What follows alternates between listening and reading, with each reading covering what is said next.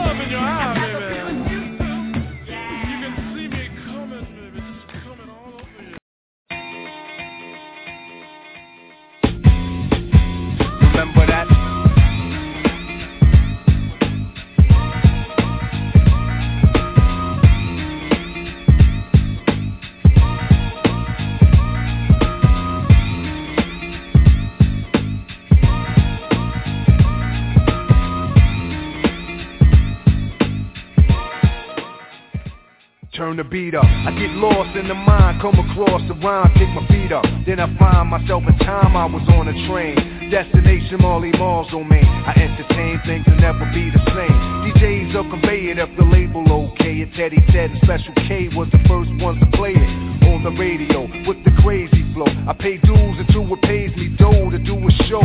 When I'm at the helm, I cover the whole realm. In control and leave your soul overwhelmed. Under the influence of beats and instruments, lyrics making intricate and elements tense. When you was playing Pac-Man, it was the jams I packed. Peace was warm when I was performing black, I'm all that. Back before they turned hip-hop to rap, it was always a place to party at. Remember that? Remember that? Remember that?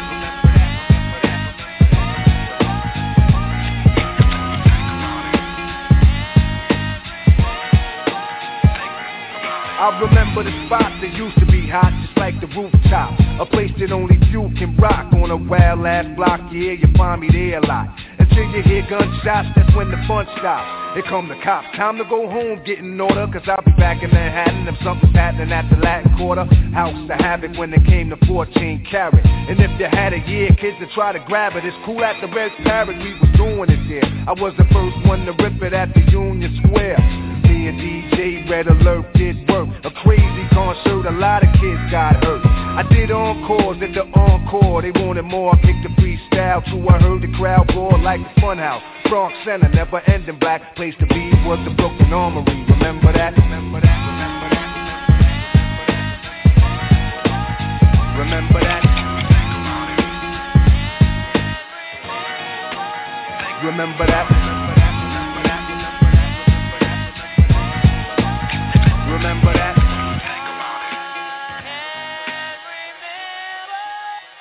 Open the door, let the crowds in. Over 20,000, wow, and music's loud and microphones growling. Tickets are sold out, parties is packed in. On tour, ripping basketball arenas back then. Even after parties, posses of players and hotties. Everybody was gotties, spreading bucks like shotties. Spending cash to make a good time last. Thoughts that I had, give me a blast of the past. Memories of unforgettable times on my mind. Dollar signs and melodies and incredible rhymes. The people I met and the sets that got wrecked. All the mics I checked, most of all life's effects. And peace to all the people I grew up around. In the streets back when beats had a rubber sound. I used to be wild, me and my crew sit back and we smile. Keep files of pictures foul in case I go see now.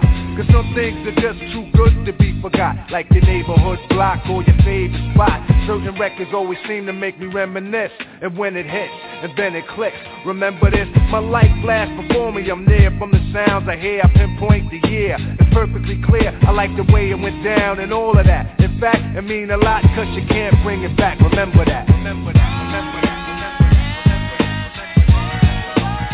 Remember that. Remember that.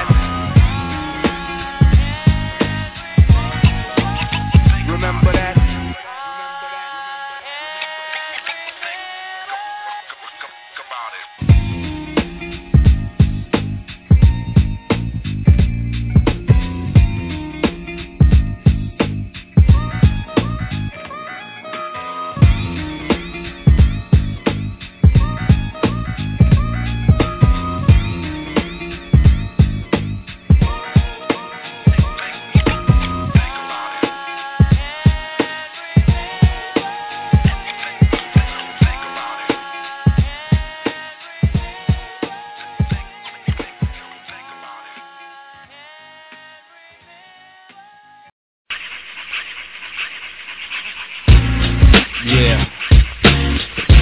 Rakim, load up.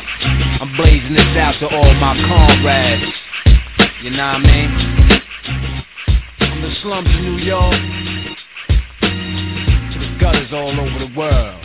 This is for y'all.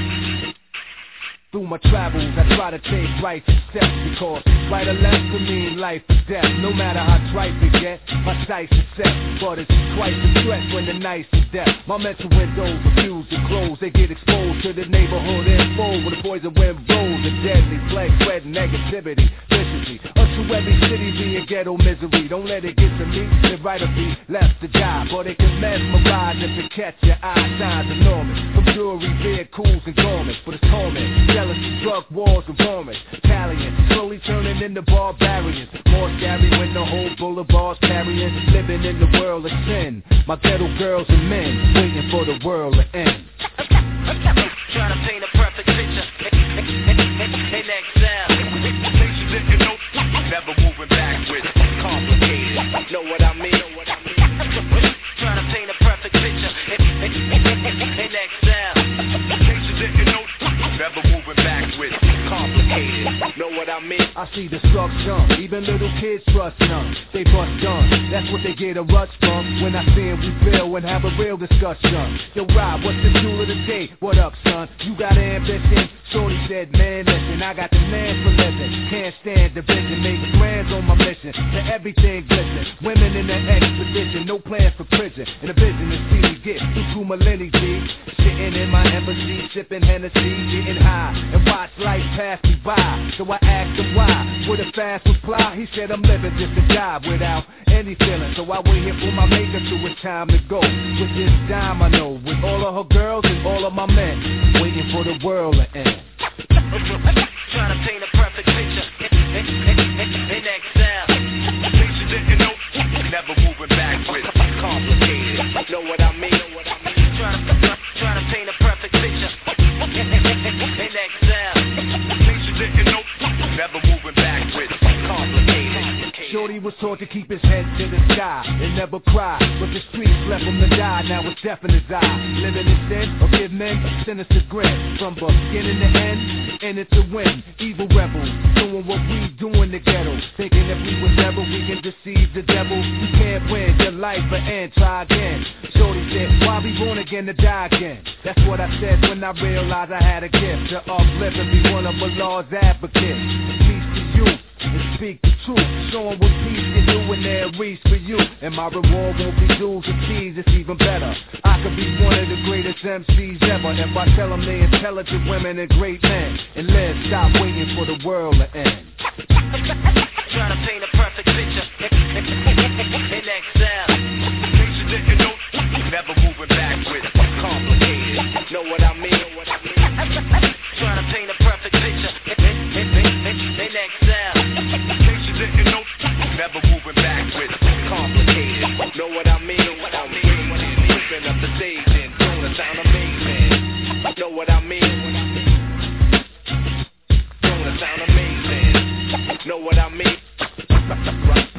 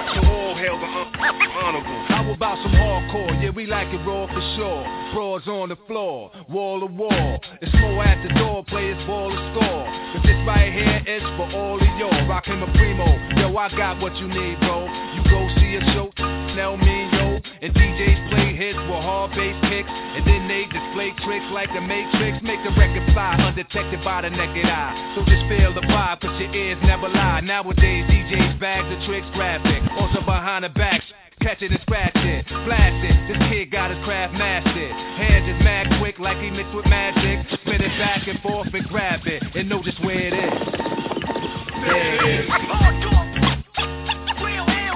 I'm internationally known when I be on the mic. I'm internationally known, yo. I'm internationally known when I be on the mic. Help for honorable Jamal Lee Peace with the murderous mistakes. I hit the street with beats and they critique for weeks. They be like, how that kid Rob reached the peak. Pull out the heat and use my technique to speak. It's dangerous, sit calm and explain to kids what part of the game this is and foreign languages. They hold raws events in different continents. Put my lyrical contents in monuments and ghetto garments. I rock a towel like a pharaoh. Mind travel, design style like apparel. My fashions last long as a lifetime, cause I can see the future when the guard right vibe. They mad cause I managed the range so long, like they danced to get money done, came and gone. This is strictly for my listeners on the corners at night, and the sisters that be keeping us right when I be on the mic. I'm internationally known, yo. I'm internationally known when I be on the mic. So all hail the honorable.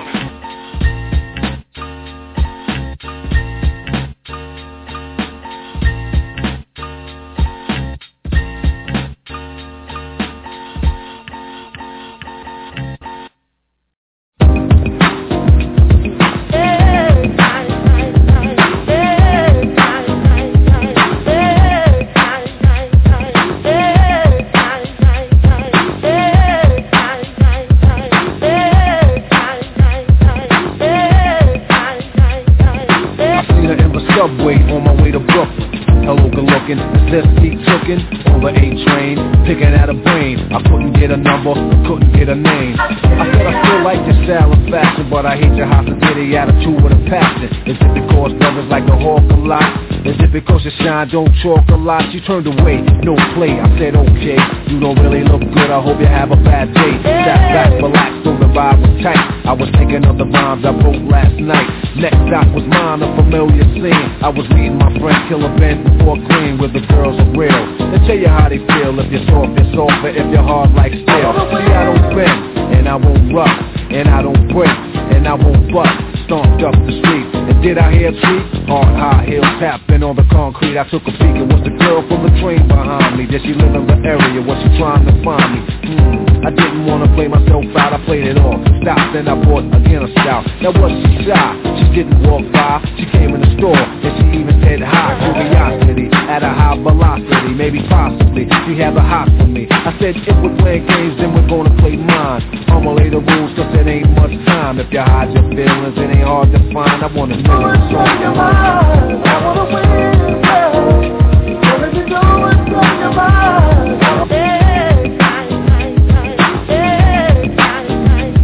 About a week went by and I called her. Hello. I said, yo, could I speak to She said, no way, yo, I know I didn't call. I didn't wanna stress you. Go out my way to impress you, press to undress you. Yeah, I wanna get to know you so I can show you what a strong relationship can grow to. But you gotta trust me and you're gonna love me. Squeeze your phone and hug me. Use your mind to rub me. Now how does it feel when my mental massage your temple? Telephone's hot from the vibe that I sent you. Now tell me your inner thoughts and deepest emotions. Next to see expertise explosion.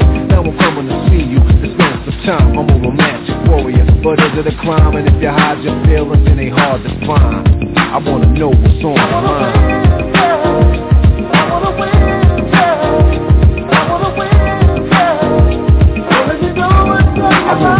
your mind.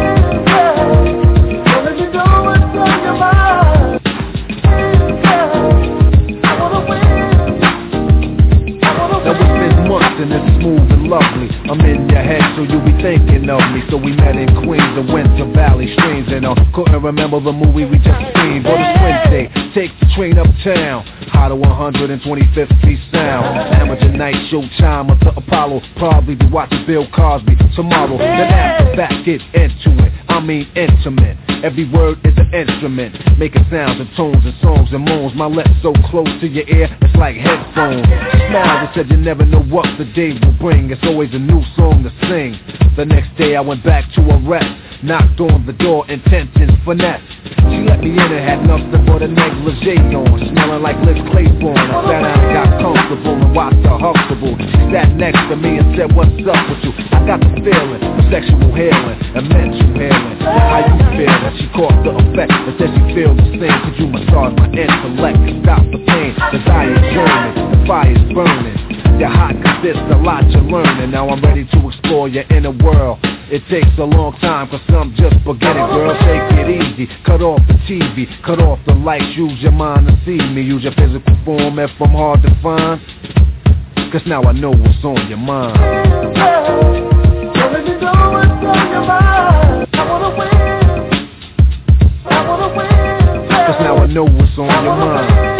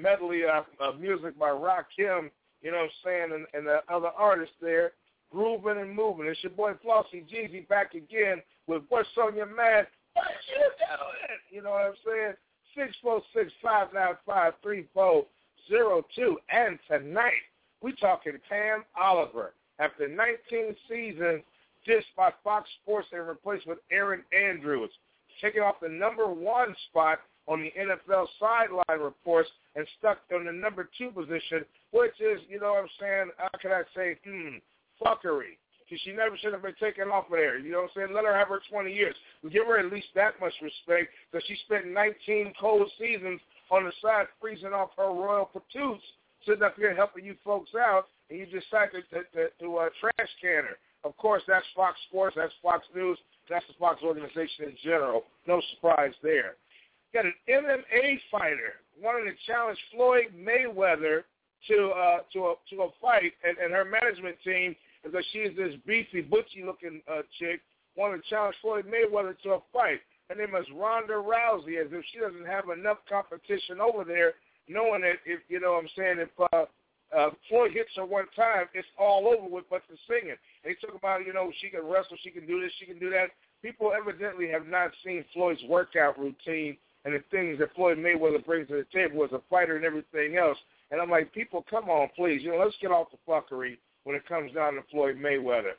Speaking of which, Saturday night, 6 p.m. on your pay-per-view there. Actually, I take that back. I don't know if it's this weekend or not. Let me check on that. I don't want to just spit out stats and everything. But Mayweather's got a fight coming up on a rematch with Maidana. And, you know what I'm saying, it should be a pretty good deal with him in his next upcoming fight up with him and Maidana. A lot of people thought that maybe he would lose or something like that. You know what I'm saying? They had a whole lot of speculation, which was kind of crazy because, Floyd is, the boxing extraordinaire. His next fight with Marcos Maidana is not a Saturday night, but it's September 13th, which is also a Saturday night at the MGM Grand. So that's going to be another barn burner. That's going to be another hot fight, another beautiful pay-per-view. I should have my cable bill paid up by there. You know how it goes down, folks. You know how it goes. got to pay your other bills first. But I should have a good time with that right there. Kevin Durant makes the cover of the 2K14 basketball. You know what I'm saying? That's a pretty good honor right there. You know what I'm saying? When you think of Shaq, Kobe, and some of the other great athletes that have made it on there. You know, Michael Jordan as of late, you know, after he retired, you know, I was one of them on the game. You know what I'm saying? But he waits till he retired and he shows up on the game getting that little extra cash for his retirement. That's cool. You know what I'm saying? 51 days left until the NFL starts, you know, for 2014. And the NBA considers having tournaments during the regular season, which I think that's sweet right there. Looking pretty, pretty good. Oh, watch out, NCAA basketball fans.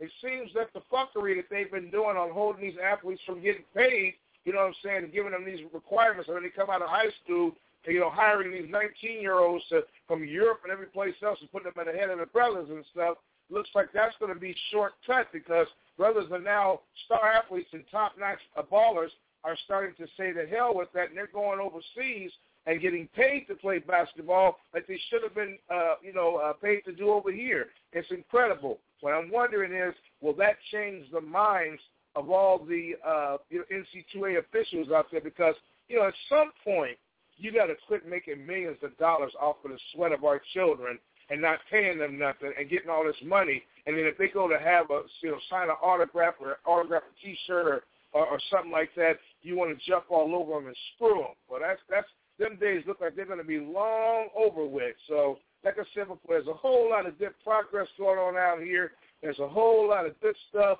you know what I mean, that's happening around the leagues and around college ball and stuff, you know what I'm saying? Maybe a brother can finally get some props without having to worry about being screwed for his talent. And I personally am going to enjoy the hell out of watching what goes down with that because I think that when you're giving out free labor, that's another form of slavery. And we know that slavery wasn't good for nobody, so why make slaves out of these athletes now just because they're going to school? Those scholarships don't last. People run out a whole lot of money quick, and I think that it's just kind of said before, just kind of disrespectful for folks to sit up here and do this madness and this nonsense. Also, some good news. Looks like Tiger Woods is going to be back in the action, you know, playing a little bit of golf right there. It's looking real good coming back. Looks like, you know what I'm saying, it says it's been many, many days since Tiger Woods won a major. Who gives a damn? He's still the number 2 man all time on winning majors and winning golf tournaments. He says here that Tiger Woods will finally tee up in a major this week in the British Open after an 11-month absence. Okay, and as the months and years, though, times pass by, you know, between majors 2008 to the next one, if he ever wins another one. Here we go again with the fuckery. You know, it simply amazes me. The man had a back injury and got his back operated on, and all of a sudden people are speculating and acting like Tiger Woods can't make a comeback because they stiff old asses probably couldn't do it. But come on, folks, the man had back surgery. You knew he had a bad back. You know, he's brought us a lot of thrills. For once in your life, give him the same props that you would give one of your white athletes and get off the fuckery and recognize that Tiger Woods has, was, and probably will always be one of the greatest golfers in our time. You know what I'm saying? This is what's wrong with the world now. There's a lot more fuckery going on in the world than there is, you know, good stuff going on in the world. You know, MMA lady fights to fight, you know, Floyd Mayweather. You know what I'm saying? All this other kind of silly shit. I even saw a blog writer today say some stupid shit like, oh, well, you know, since what, you know, I'm surprised Floyd didn't jump all over it since he has a history of beating up on women. Well, I tell you what, I forget who the guy's name was because he wasn't that important because he impressed me about as much as taking a shit and wiping my ass with it. As far as I'm concerned, you know, jump your punk ass into the ring with Floyd if you think he's such a woman beater. If you know, the last time somebody said that to him, which I believe this guy Ghost, I forget his last name, he was a boxer that fought him, this guy Ghost, whatever his name was, his father jumped out there and said a bunch of little ignorant stuff like that. And Floyd ended up beating the boy down because of his father's mouth. And of course, his father was talking all this crap that ran from Floyd Mayweather's father. So, you know, you got to watch your mouth, you know what I'm saying? Talk is cheap. Watch your mouth when you speak, like the Heavy D once said. So that's the playlist for tonight. You know what I'm saying? I'm chilling, you chilling, we chilling together. You know what I'm saying? I'm loving it, you loving it. You know what I'm saying? We're going to keep on getting it in and doing what we do. But in the meantime, I'm going to kick back here and play a little bit more music since ain't nobody showed up. And I'm going to do a one-man show tonight if I have to, because you know how Flossy Jeezy is. When I schedule a show and I say, I'm going to do something, you can best believe and put your last money on it that that's exactly what your boy Flossy Jeezy is going to do. You know how I do it. What's on your mind? You know what I'm saying? What are you doing? You know what I'm saying? 646-595-3402. You know how we do it. Don't be afraid. Don't be scared. We're going to get it in. And like that, we're going to let my man 50 get it in, too. Watch out now for all you clowns that want it but ain't got it. Here you go.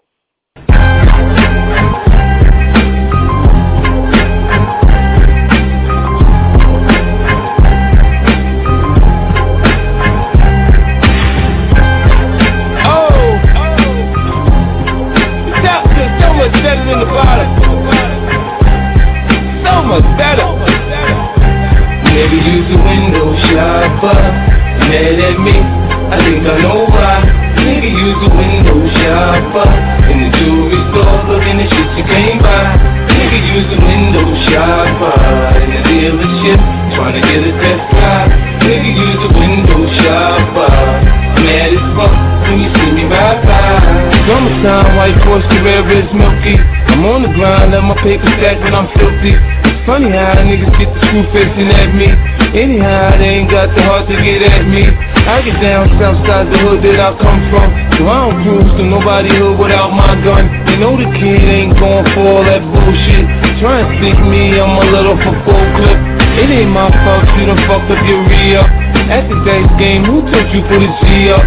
Everybody mad when their paper don't stack right. But when I come around, y'all niggas better act right. When we got the tops down, you can hear the system thump. Nigga, when we rollin', shut the block down. Quick to put a hole in the jump. Nigga, when we rollin', no shopper. Mad at me, I think I know why. Nigga, use a window shopper. In the jewelry store, looking at shit you can't buy. Nigga use a window shopper. In the dealership, trying to get a test drive. Nigga use a window shopper. Mad as fuck when you see me ride by. Niggas love me in LA as soon as I pop in. They come and scoop me up at LAX and I hop in. Now when it comes to bad bitches, you know I got them. Some from Long Beach, some from Watts, some from Compton. You know a nigga wanna see how Cali girls freak off. After that 5-hour flight from New York, I start spitting G at a bitch like a pimp, man. Tell him meet me at the Mondrian so we can do our thing. She can bring the lingerie with her, I suppose. So we can go from fully dressed to just having no clothes. So she can run and tell her best friend about my sex game. Now her best friend could potentially be next, man. Listen, man, shit changed. I came up, I'm doing my thing. Homie, I'm holding, man. The store owner watching you. When something gets stolen, no shopper. Mad at me, I think I know why. Nigga use a window shopper. In the jewelry store, looking at shit you can't buy. Nigga use a window shopper. In the dealership, trying to get a test drive. Nigga use a window shopper. Mad as fuck when you see me ride by.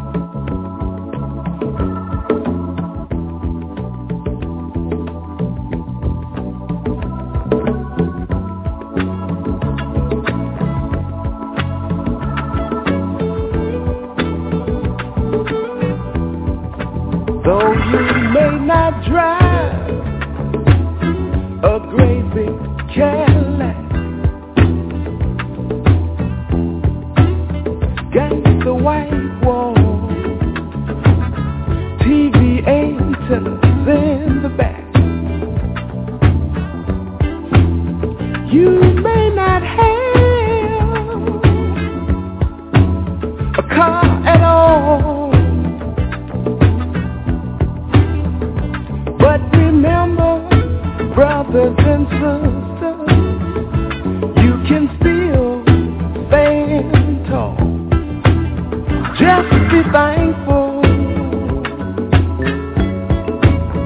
for what you got. Though you may not drive a great big Cadillac, diamond in the back, sunroof top, big in the scene with a gangster lean, gangster white wall, TV and television in the back. You may not have a car at all, but remember, brothers and sisters, you can still stand tall. Just be thankful for what you got. Diamond in the back, sunroof top, big in the scene with a gangster lean. Woo-hoo. Diamond in the back, sunroof top, big in the scene with a gangster lean. Woo-hoo.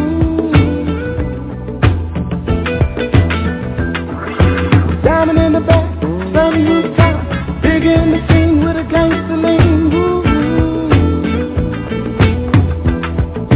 Though you may not drive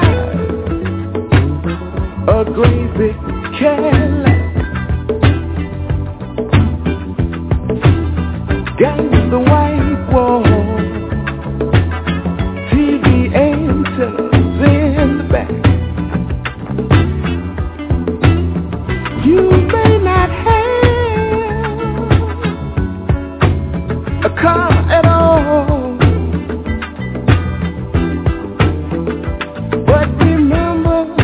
brothers and sisters, you can still stand tall. Diamond in the back, sunroof top, big in the scene with a gangster lean. Woo-hoo.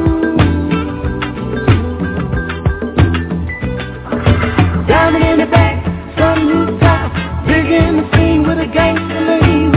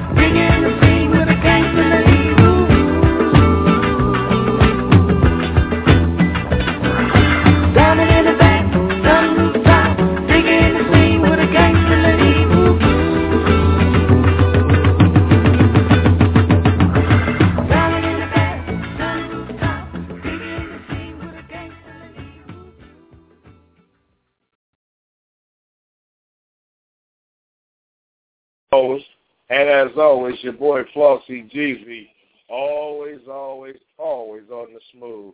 That's my man, Mr. William Devon, on some, you know, some extra hot stuff. And before that, we had my man 50 Cent, a window shopping, you know what I mean? Good stuff. Let's get into some of this flavor that we had to talk about tonight, you know what I'm saying? It's crazy, you know what I'm saying, on what's going on, what's happening, what you doing. Fox, what are you doing? You know what I'm saying? What's happening and what are you doing? You know what I'm saying? The news Monday was stunning. Pam Oliver is being moved to Fox Sports' number 2 announcing team and will work the sidelines no more after this coming NFL season. Erin Andrews is hired from ESPN by Fox in 2012. Will replace her with the top team, Joe Buck and Troy Aikman. Among those who were stunned was Oliver, who resisted the move from 2014 season and wanted to complete her 20th year reporting on the sidelines. To go from the lead crew, right, was a little shocking, Oliver told Richard Dice of Sports Illustrated. Right? I said that I wanted to do the 20th year. I expressed to them that I was not done and I had something to offer. And again, I think the predetermination, you know, it came in. Okay, not at that meeting, but 2 years ago, it was determined that no matter what I did or did not do, the change would be made this year. Oliver 53 is the senior correspondent for Fox News Sports, and she's philosophical about the switch.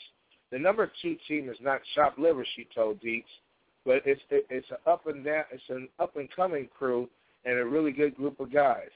Okay, they called me the other day and we had some laughs, so I will savor this year and I will get my goodbyes to the security guards and the fans that I've known for years.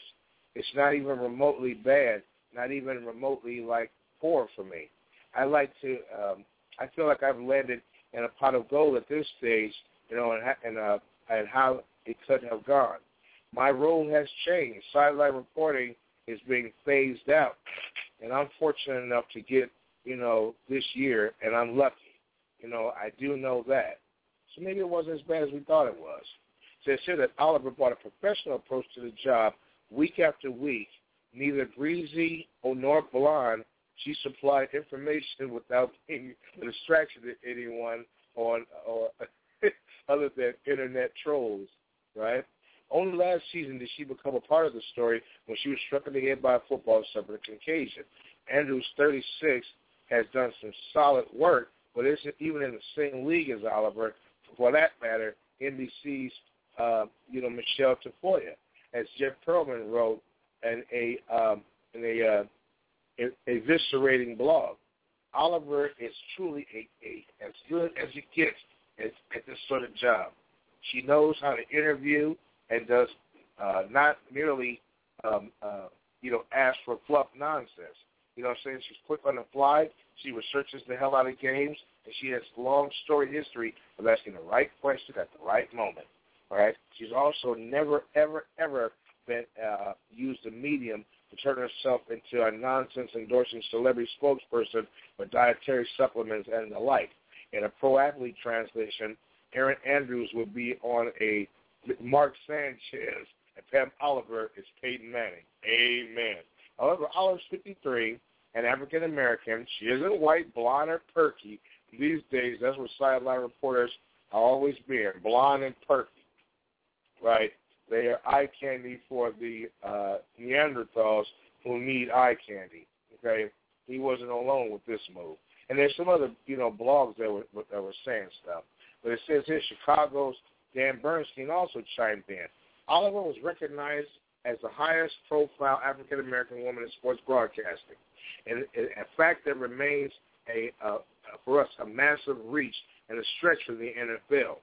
Her bad hair day last January is just a fact, an important enough story to be major in the black media, forcing her to respond to critics, raising troubling concerns about the racial double standards and appearances from both the black community and from within. As silly as it sounds, it mattered because Pam carried a symbolic significance no matter what she was actually doing. like I said before, that, and to me, folks, in short, that's fuckery, because the quality of this woman's work always was outstanding. I've been watching it for 19 years, ever since Fox took over. When the classier CBS Sports had her, she's always been a trooper, and I know I'm going to miss her. He said Fox needs to park Andrews somewhere. They possibly so somewhere that could possibly validate her acquisition. Right? This move helps her promote further out of harm's way. To see that she's a lightweight would be taking it easy on her. Her level of discomfort has been obvious in any role so far, whether it's behind the desk or in the dugout. She isn't very good at anything and does not offer much of a personality. One doesn't have to be smart or interesting or clever or funny to generate page views, right? But the camera, asks for more. Meanwhile, Fox pays Tony Saragusa to stand in front of the end zone and talk about local food. Tell us that the fans are loud and it feels increasingly slippery in a rainstorm, providing all the insight of a beef sandwich. He's not a woman, right? So he's not part of the conversation, and the rules don't apply to him.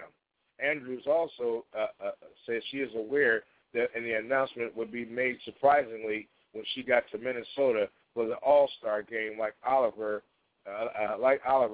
she was classy about the move. Once again, another dose of fuckery. They went to the highest sporting event of the time to slip this woman in, and then dial her up like somehow she was some kind of a pro whatever. And you heard the comment earlier. She's Mark Sanchez, and my girl Pam Oliver was definitely the Peyton Manning of what she does. She's very, very sharp. Says here, I have huge shoes to fill here, Andrews told USA Today. I'm not ignoring that at all, and in fact, it's going to be challenging for me to make it better than I was before. She set a standard as a trailblazer. She's the first person to ask me if I'm okay, if I needed anything, and was I going to make my job 15 times more difficult just because I know I'm going to have to live up to it, and that's not easy. I can't thank her enough for being such a wonderful person to her, and also a very gracious person, because I'll say again, and I'm 100 on my radio station, this move that Fox made was fuckery to the highest order. You had two standard, top-notch reporting things that said that this woman, Pam Oliver, was the Peyton Manning to Mark Sanchez of sideline reporters. And this woman, in my opinion, what I'm saying, was the cream of the crop. But once again, in the fuckery world, the alleged dominant society has to go with the blonde-haired, blue-eyed nonsense, much in the way that they've done the same thing with Jesus Christ and not admitting what his true cultural background is. So once again, we see a bunch of non-substantive garbage being thrown in front of us. No disrespect to Ms. Andrews. She's only a puppet in this game, and so I'm not going to completely disrespect her. But once again, just like ESPN, birds of a feather flock together, and this is not dissimilar from them doing the same thing over at ESPN. This move with Pam Oliver is fuckery in the highest order. I'm going to bring a caller in now from Seattle, the Emerald City, my main man, Mr. Sugar Ray Robinson. What's going on, Sugar Ray? Yeah, what's up? Well, man, you heard the the dialect and the diatribe I was just putting down. You know what I'm saying? Talking about this situation with Pam Oliver, 19 frostbitten seasons in bitter cold on the sidelines of the Midwest, Southwest, the East Coast. Blazing temperatures, and in California, it gets cold down there too. 19 years, and Fox Sports didn't have enough class to allow this woman her last year on the sidelines, even though she volleyed for it, and they noticed she's the industry standard. They decided to deprecate her instead for this woman, Erin Williams, man. I mean, this whole thing is just, Erin Andrews. This whole thing smacks of that usual alleged dominant society. That's what I mean by alleged dominant society. The fuckery and the whole measure of always taking our women or our top-notch correspondents and subjugating them with a Barbie doll. What do you think about that? Well, you know what, man? I'm not surprised. That's what That's what they do. That's what the white people do. And they seem to have power, and they always want to get to the point where they use us up and they move on and try to replace something with somebody else that they want to fit more into what they want to do with. I know the situation where you said they were talking about the bad hair or whatever like that. Well, it's not so much of the bad hair. It's because she had a position, and at the point, there was a time you need to make a change, and you didn't want that black woman to be there. That's all it is. That's what it is. Just keep it real. So they want to get a white woman in there, and she's going to be – and they want to basically benefit off us. And that's, once again, they want to get somebody and put them in position because Fox already have a lawsuit right now that people don't know about a guy who worked there for 17 years. 17 years. And, you know, just like my lady here, Pam Oliver, and he got fired. And he got fired over something that he had nothing to do with. But – this is a situation that goes on. And the thing about it is one of the biggest things that I want to know is, what are we going to do about it? And the thing about it is, what we need to do is we need to get to the point and understand that we need to stop dealing with these people, man, because these people are always on an all-out assault on us. I can't deal with it. It pisses me off so much, man, because we experience stuff that they don't know what. Well, they don't even know what it feels like. I tell people, everybody out there, and I challenge anyone, there's no way in the world you can sit there and call a black person racist. You can't. And if there's anybody out there, please call in, 646-595-3402. I want to know, because you need to school me, you need to drop some knowledge on me, because I don't know how you could do that. Straight up. I don't think you should do it. And I don't think they would have the backbone to go through what we've been through. As Malcolm once said, there's no place that this man has ever gone to where he's ever created peace anywhere. He came in with his version of Christianity. He lied about Jesus. There's no way in the world what's going on in Israel right now where you can say these people are the children of Jesus, but Jesus was not an aggressive individual. There's no way in the world possible that you can sit up and somehow quantified the fuckery that goes on a daily basis with these people. You know what I'm saying? The whole thing is built around shitting on people. When I look at gentrification and I look at what they've done to black neighborhoods here in Portland, Oregon, where they allowed the homosexual population to come in and pollution to come in and take over a neighborhood, take over an area, and replace us with basically fuckery where none of our faces are identified anywhere, and then you can't get us out, push us out illegally. So what you do is you create wealth. You create stuff by, raising the prices on houses and, pricing us out of our neighborhoods and doing all this chicanery and this fuckery. And it's just amazing to watch it. And I'm not going to get too deep off into that because there's some other stuff there. There's these 5 top stories by the Washington Post, sports-wise, what's going down in the world. And I want to get to those and some other stuff that I've got on deck, but to sit up here and watch this chicanery and this shaffuckery that goes on, like you said, it's really not a surprise, but it's just a travesty that these people still have not grown up yet. Well, the next thing on deck that we're talking about now, I guess, is Derek Jeter and how he's earned universal respect, you know what I'm saying, with his Hall of Fame career. Now, he's done a great job of keeping his nose clean and staying aloof of everything that's going on in a world where, any minority like himself or anybody else, kind of gets shuffled through the board. He's done a good job of looking out. It says here that from Minneapolis in the beginning, the Yankees scouting Bill Livesay called an area scout, Dick Rauch, from in Michigan, to see if a high school kid from Kalamazoo was signed with New York. If, you know what I'm saying, right, excuse me, was signed in New York, and it took him the 6th pick in the first round, 1992 draft, right? Is he going to Michigan? Livesay said no, said Grouch. Is he going to Michigan State? Again, the same response. Then, where is Derek Jeter going, he asked. He said, Cooperstown, said Grouch. He said, now it's the end. After 3,408 hits in a regular season, right, 200 more in the postseason, the 7th American League pennants and 5 World Series rings, Jeter is retiring with full coronation treatment reserved for only a handful of the greatest players and a subset much smaller than the Hall of Fame players. It says Tuesday's All-Star Game, may have been the national water high mark of recognition for one of the rarest talents in baseball. It says on Sunday night in Camden Yards in Baltimore, Jeter tried to hand the baseball to a little girl in the second row, and a burly fan tried to take it out of Jeter's hand, and Jeter jerked the ball back and handed it again, this time into the beaming girl's hand, even though the same fan took another pass at it. Said as Jeter turned back to the field, he looked wary, right? At the 20 season, after being a Yankee All-Star, with his name linked to half the gorgeous women in the hemisphere of our lifetime, and just waiting a piece of him, maybe he thought, oh, humanity, or perhaps just 68 more games and I'm done with jerks like that.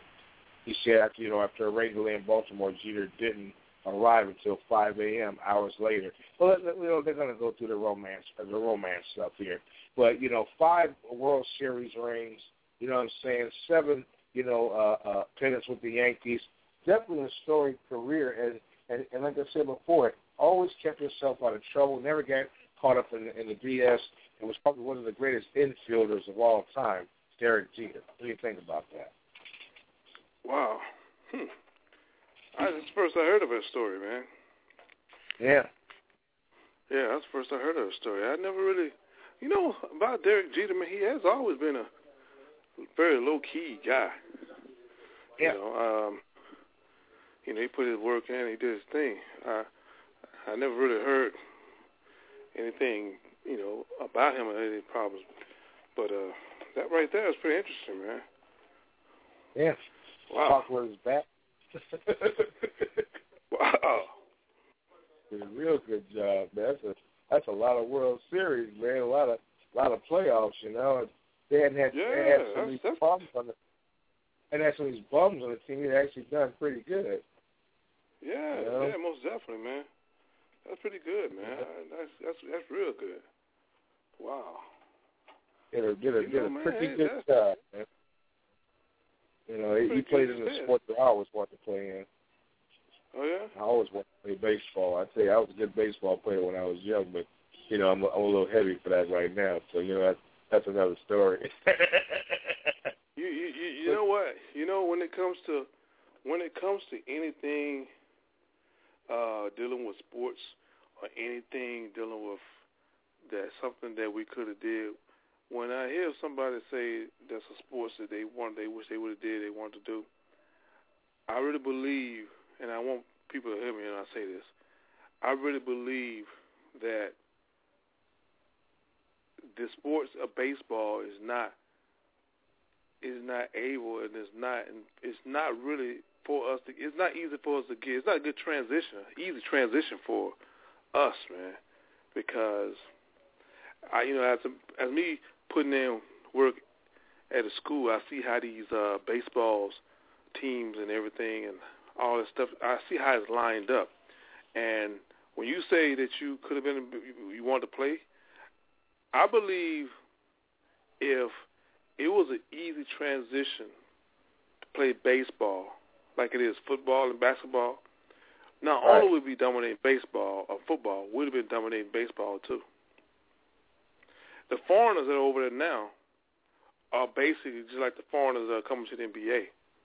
It wouldn't have been enough room for the foreigners that are in there now if we would have been in there now, because right now the transition is very expensive to play in the baseball, because it's one of those things where you have to pay out so much for baseball.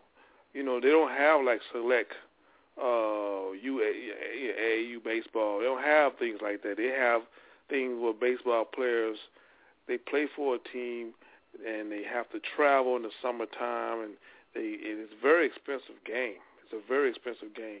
So that's why you have a lot of suburb kids that play it, because they are eligible to get it. Yeah, that's serious, man. Because if you go to an all-dominant black school, I'm going to tell you right now, I bet you the baseball team sucks. Yeah. And the reason why is because they don't have the money. Because the baseball, one thing about baseball tells you the economical situation that's going on in America. It puts it out there. If you want to know what's going on, look at it.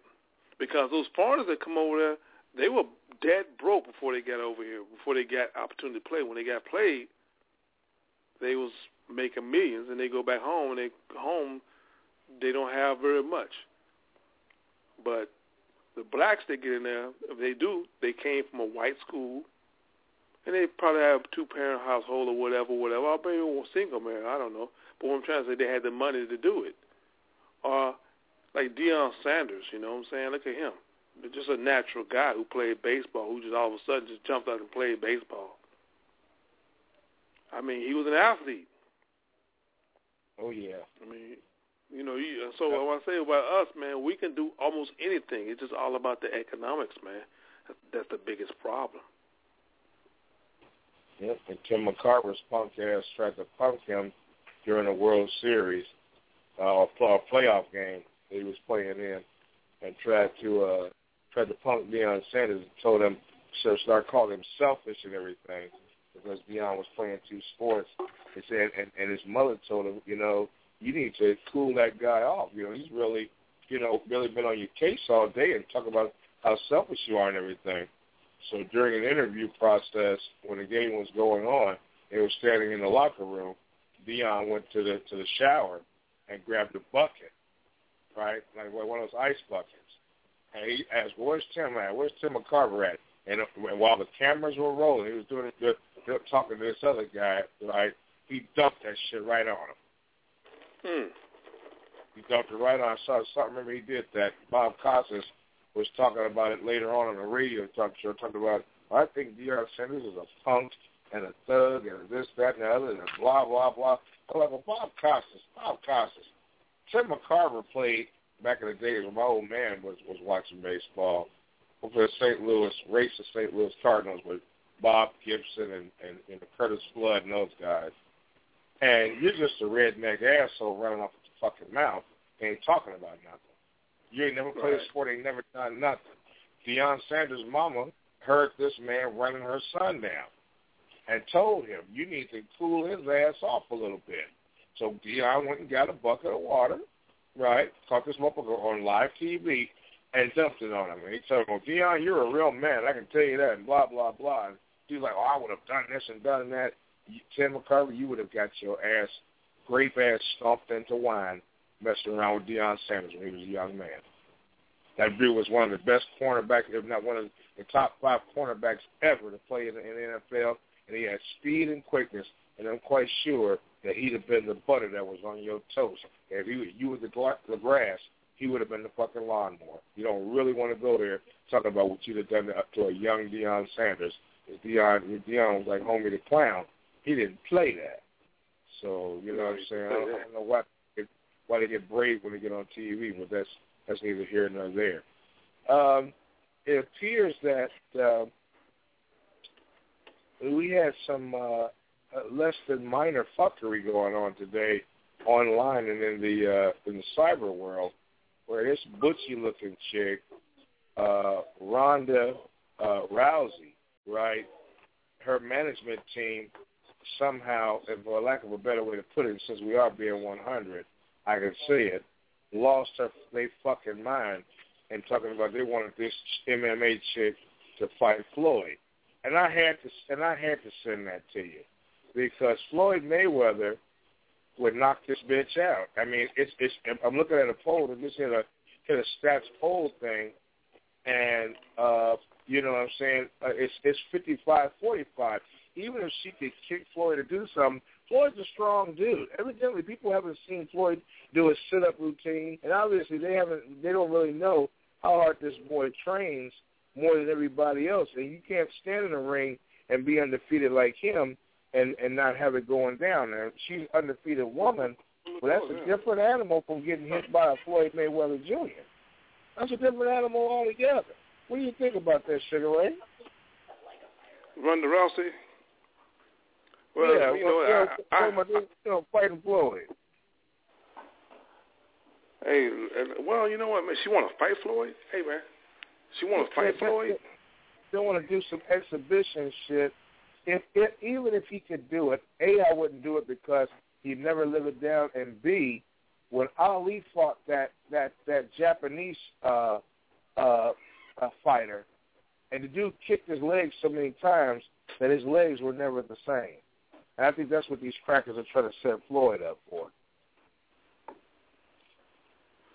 Oh, man, I don't know, man. You know, it's all a publicity stunt, man, I believe, you know.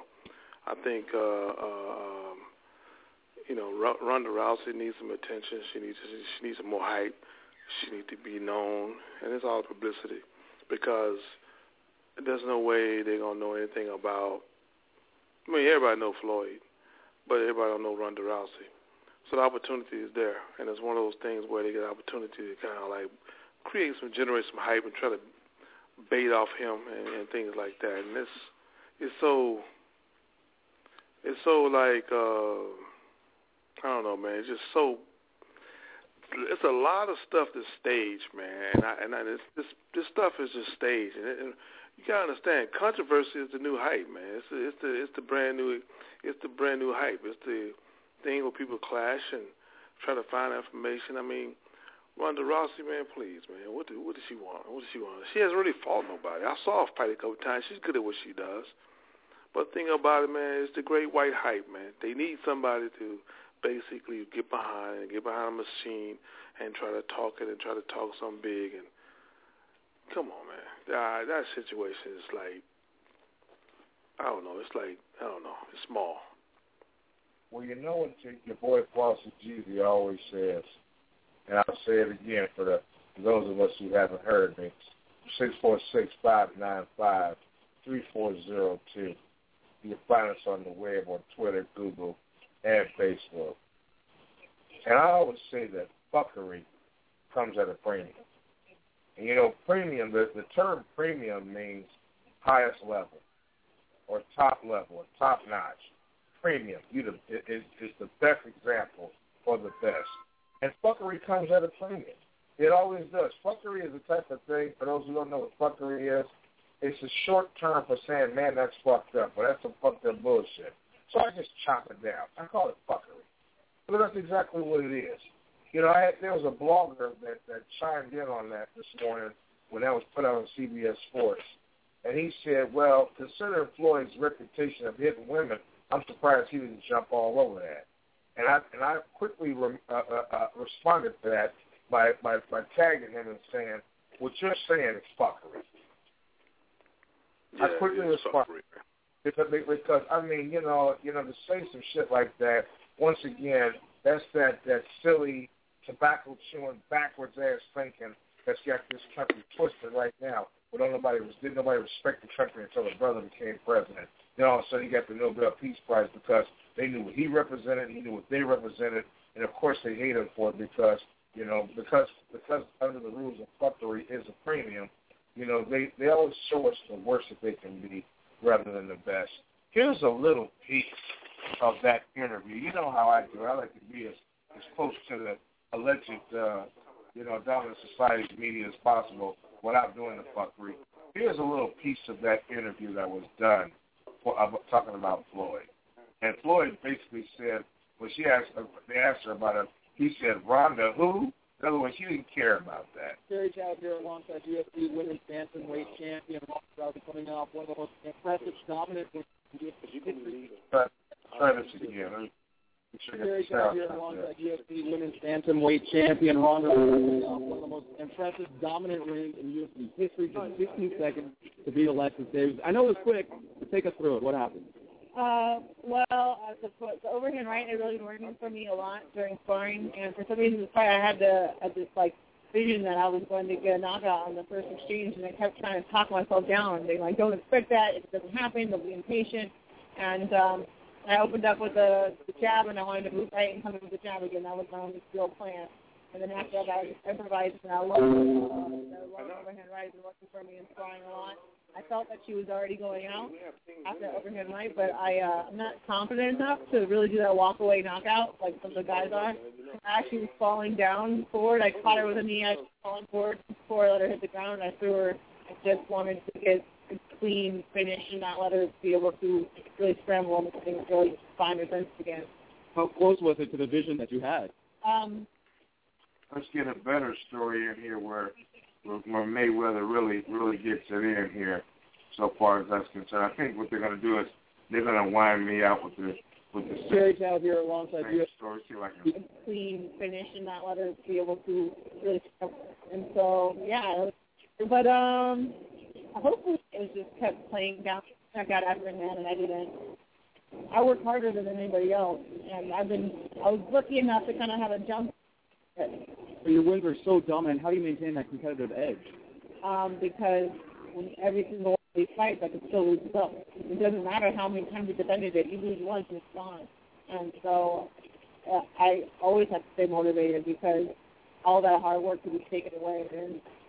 All right, last question for you. As you mentioned, you've been very busy. Several fights, 3 fights since December. What's next for you?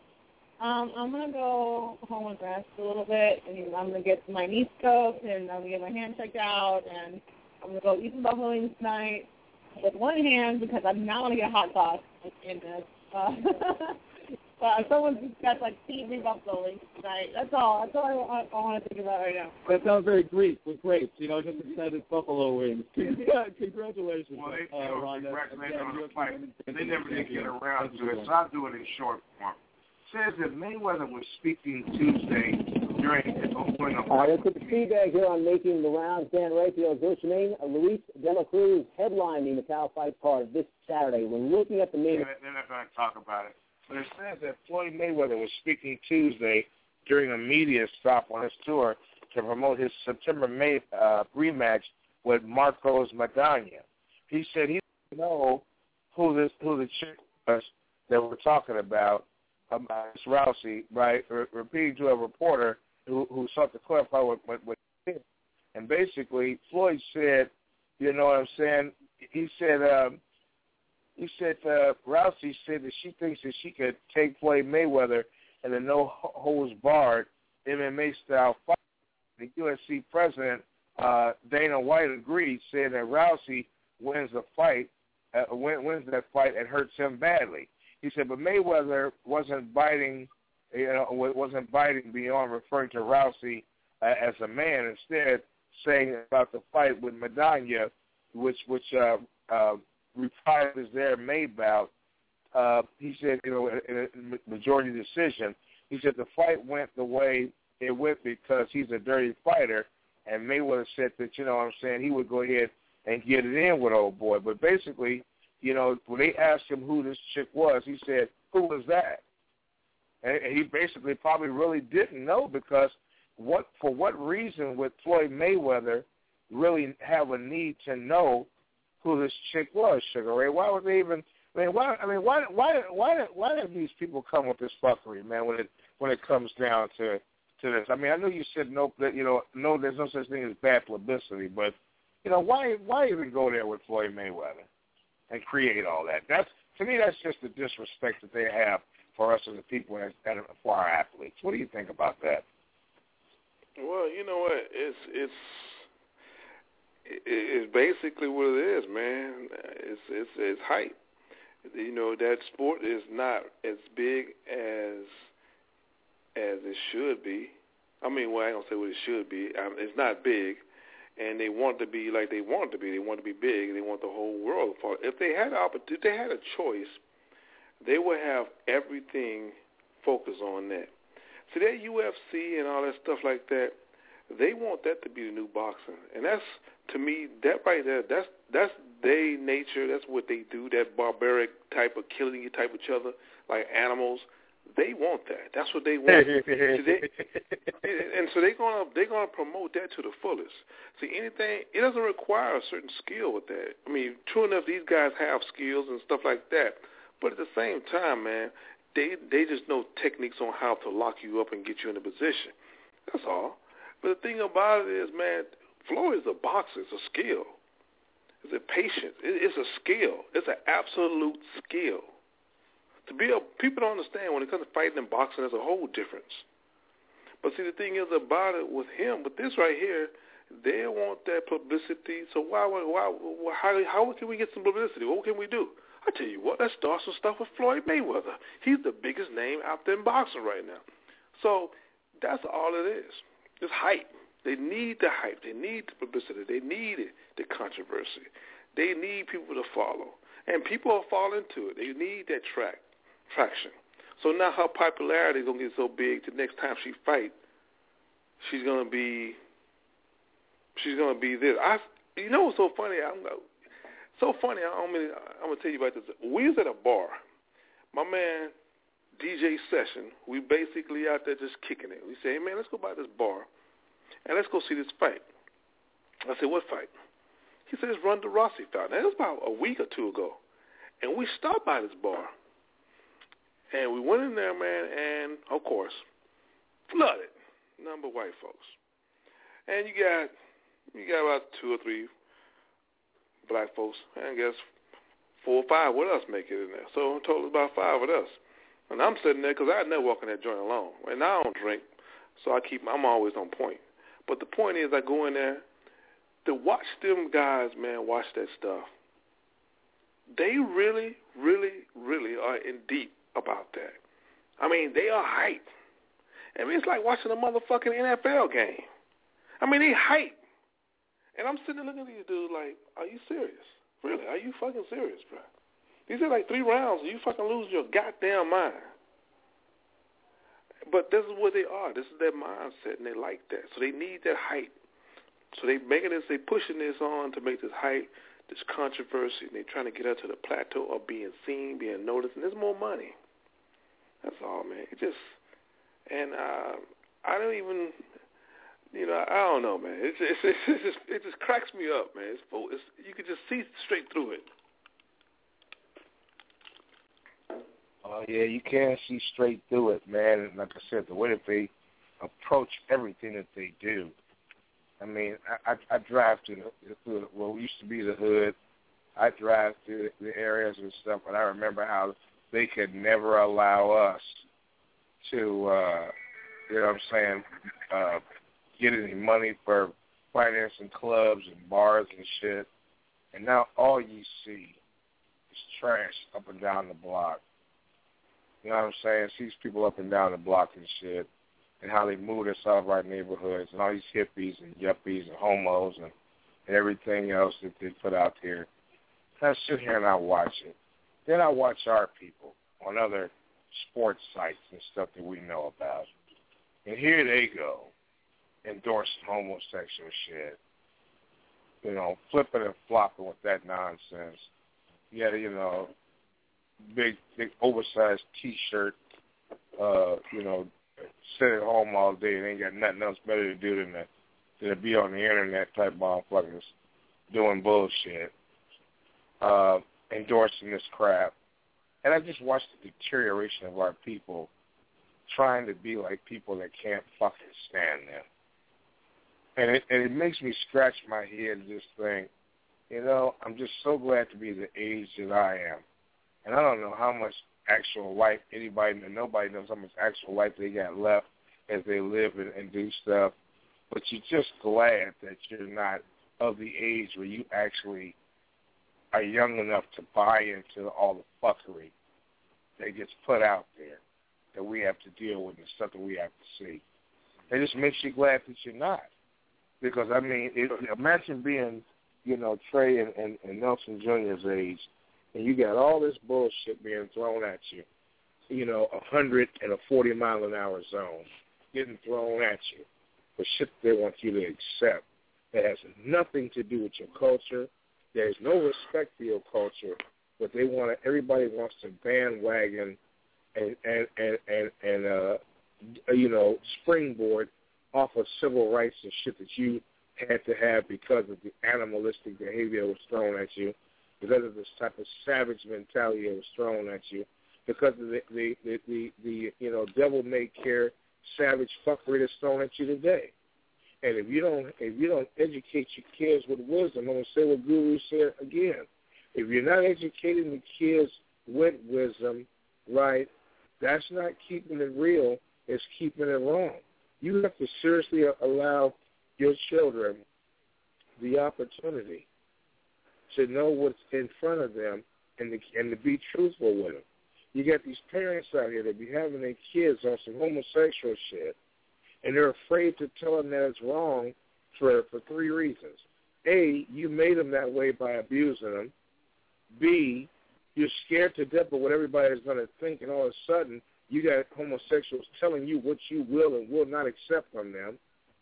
Like the world, like the planet got flipped the fuck upside down, and these same people, according to their own books and Wikipedia, are responsible for the destruction of our communities because they come in on this bullshit talking about they're the artists and they know what beauty is and they, you know, how they fix up neighborhoods and they do this and do that. And this general purpose fuckery has now pulled us out of mama and daddy's house. So in the spirit of what's on your mind, what's going on, what's going down, 646-595-3402. Disagree? Call in and tell me I'm wrong, because I challenge you to explain this fuckery that you keep coming at us with, and like we're supposed to, you know, comprehend this ignorant shit you're coming with. And on that note, we're going to show you how we do it.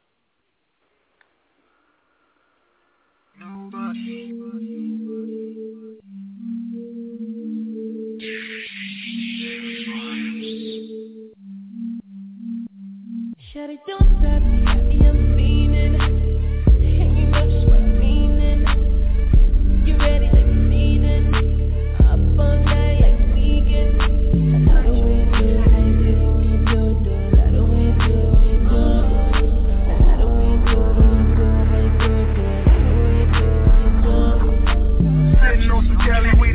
Time to burn. Pull up in some shit to put in dry, you gotta learn. Cocaine cowboy, you better wait your turn. Michael Cole, your own money, come and get it on the curb. Niggas wanna hate, that's why they get what they deserve. We only dealing weight, we had to live and then we learn. No more J's on the porch, days that we were poor. Amazed by mama boy, bumping maize in the porch. Pulling from the suburban, they hating you when you earn it. Bitches be rolling in it, they say I'm so photogenic. Every night it's a feast, niggas be having beef. I keep me a young boy, I call him my chief.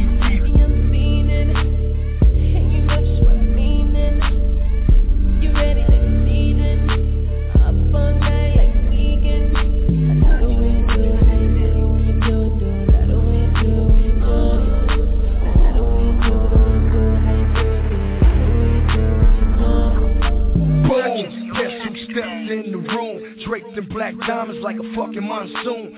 Back from the dead, but they never found my killer. So I jumped up out the grave like Michael Jackson and Thriller. Iller than most MCs, cause I be killing the most MCs. Turn them to ghost MCs, yeah, get a drum or something. It's a 32 spin when that all-black Hummer run face off. Nicolas Cage with a gauge, I'm famous for killing rappers. My style, grenade, cook shit like Ray. The chef Ray Vaughn, the beef and filet mignon without the A1.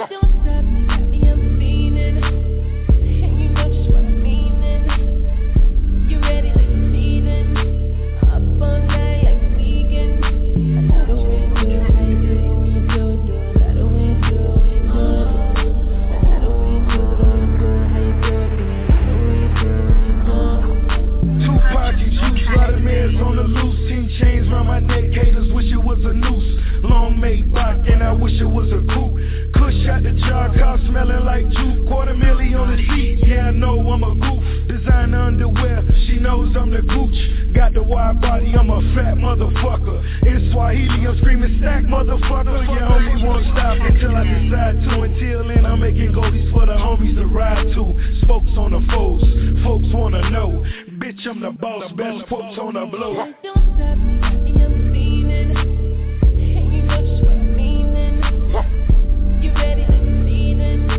Up all night like vegan. I don't want to do it. I don't want to do it. I don't want to do it. Last name ever.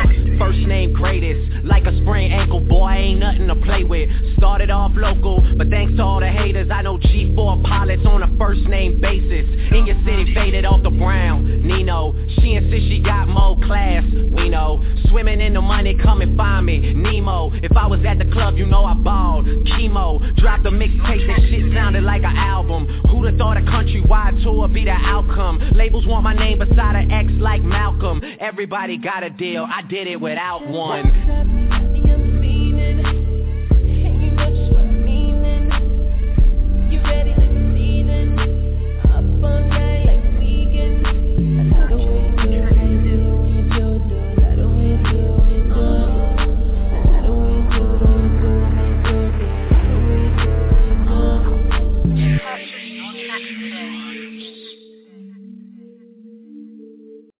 We could grow.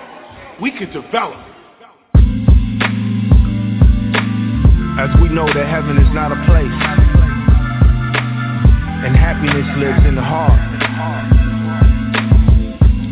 Long as the world keeps turning, our duty is to keep on learning. You heard?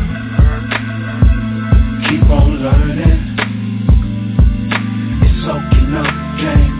We gon' make mistakes, we gon' go through some things. Keep on growing, keep on soaking up, gang. If something ain't working, don't be afraid to change.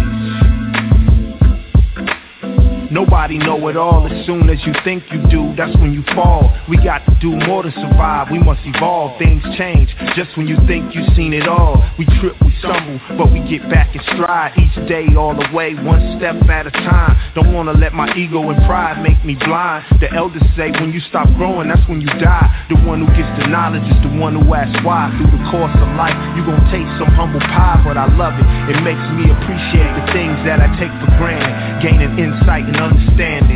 Each one teach one, we got to pass it on. Keep doing the knowledge, building and adding on. With faith in the assumption that nobody knows everything, but everybody knows something. Keep on learning. It's soaking up, gang. We gon' make mistakes. We gon' go through some things. Keep on growing. Keep on soaking up, gang. If something ain't working, don't be afraid to change. Yo. The more you know, the more you know you don't know. And if you don't know, there's more you can know, then you won't grow. What you don't know can hurt you. Discipline is a virtue. Gotta ask the right questions or else you go in cycles and ciphers and spirals. Information is viral, it's infectious, contagious. And how you going through stages like the Nile, don't believe that. No, we didn't do that. Then reality set in, there's no disputing the facts. Yo, I'm sorry if I woke you up, but when I open up, it's like I'm smoking, but I'm high off the people. Watch me soak it up. Huey said the best education is observation and participation. How the people be relating. Different points of views turn bad news to good news. See, it's kinda like some shoes, cause it got to make you move. Treat it like organic food, make it something you can chew. Information you can use, make it something you can do. Keep on learning. It's soaking up, gang. We gon' make mistakes. We gon' go through something. Keep on growing. Keep on soaking up, gang. It's something that working, don't be afraid to change. Hey man, it's okay to say you don't know. When you let go your ego, you free from all illusion. Dig? Can't make moves in confusion. Don't look for conflict, man. Always look for the solution. My pop said humility is a sign of wisdom. But to really soak it in, now that's a different kind of listening. See, man sharpen man. And every day is another lesson. And it's not failure when you learn, man. It's a blessing. And as the Buddha says, nothing lasts forever. We gotta manage our expectations. The less we crave, the less we suffer. In this way we awaken. Right understanding, right thought, right speech, right action, right livelihood, right effort, right mindfulness, right focus. Keep soaking. Soak it up. Keep on learning. It's soaking up, gang. We gon' make mistakes. We gon' go through some things. Keep on growing. Keep on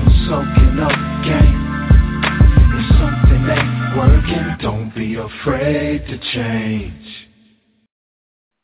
Yeah. Yeah. Yeah. Song and words of wisdom coming with the real, for real, Dead Prez. You know what I mean?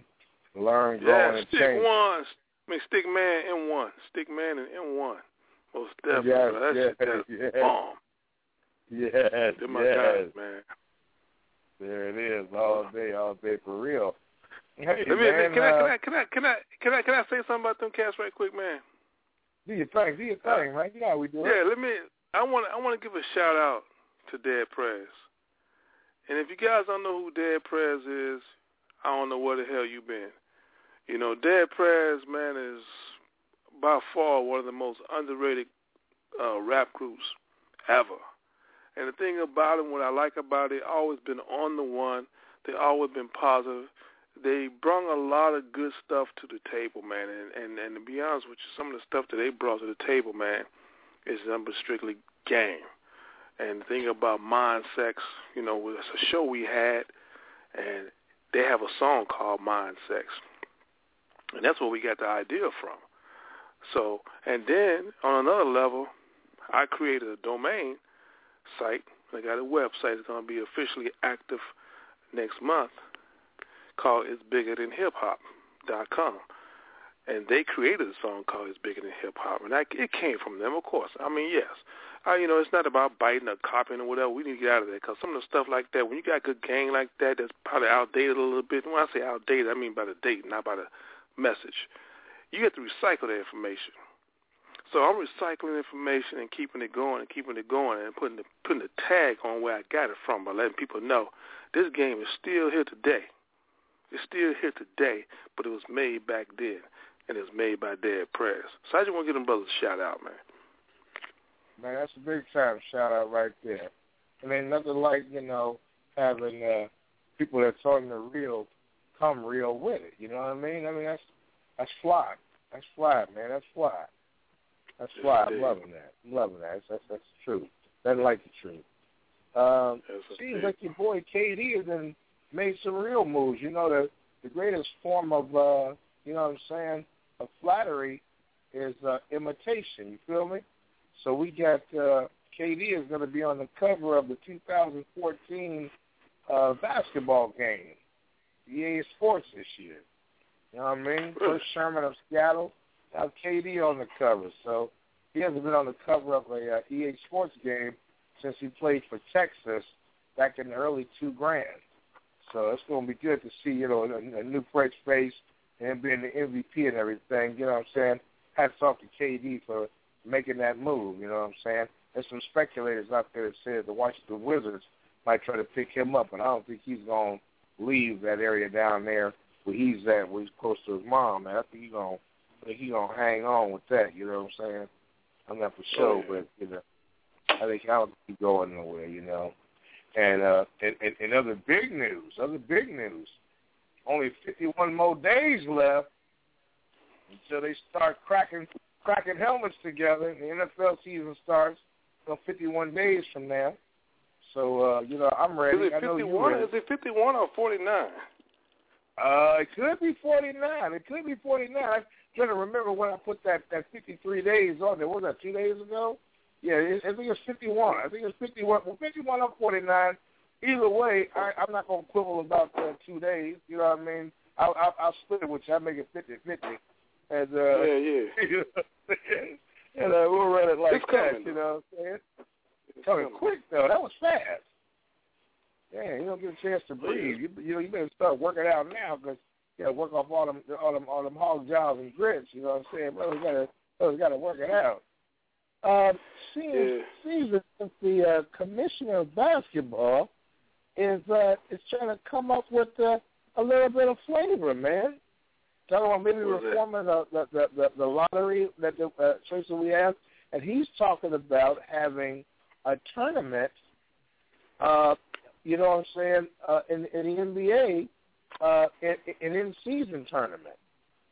You know what I'm saying, trying to add some flavor to the NBA, which, you know, that's not bad. You know what I'm saying, give us fans a chance to size things up and, you know, and see where we at. You know, sometimes you got to think about where you at and, you know, and give us a chance to to size some things up, says here that NBA Commissioner Adam Silver said Wednesday at a Board of Governors press conference that the NBA is officially considering an idea that has been discussed for some time, the development of an in-season tournament to be played on a neutral site, possibly Las Vegas. So, you know, I know you have some plans to go to Las Vegas. Maybe you can hold off on that until the tournament for NBA, you know what I'm saying, kicks in. I'll meet you down there, you know what I'm saying. We can, you know what I'm saying, hold it down for them and party them under the table, see what's going on. You know what I'm saying, show them how it's done. So one of the things that that he said that I didn't mention before is that the competition committee had talked about and seemed excited about the potential of this sort of mid-season tournament, right? Very early days in the discussion of that, but we're looking, you know, at other opportunities, you know what I'm saying, to create league excitement. He says, as one of our general managers said in a meeting, right, he said there's very few things you can win in the NBA. And he said, I mean, you know, when you think about the European soccer, for example, right, he said they have a FA Cup, right, and they have other tournaments throughout the season. So you can imagine, you know, we're looking for some sort of mid-season tournament, and I would imagine they would do something in Vegas. This would be a terrific neutral site. It sure would, because we're only 2 hours flight away from there. So there's some thoughts on this, the point being about how little there is to win. It's pretty significant here. He said it's a distinctly un-American concept, but the NFL, you only have 16 games, then a tournament, and then you're done. College basketball, similar schedule, similar tournament, and when you're done. He said, at least the multiple tournaments, you can imagine, you know, a situation in which the team is able to say, well, we didn't win the title, but we won the tournament that year. Giving players something to play for is significant.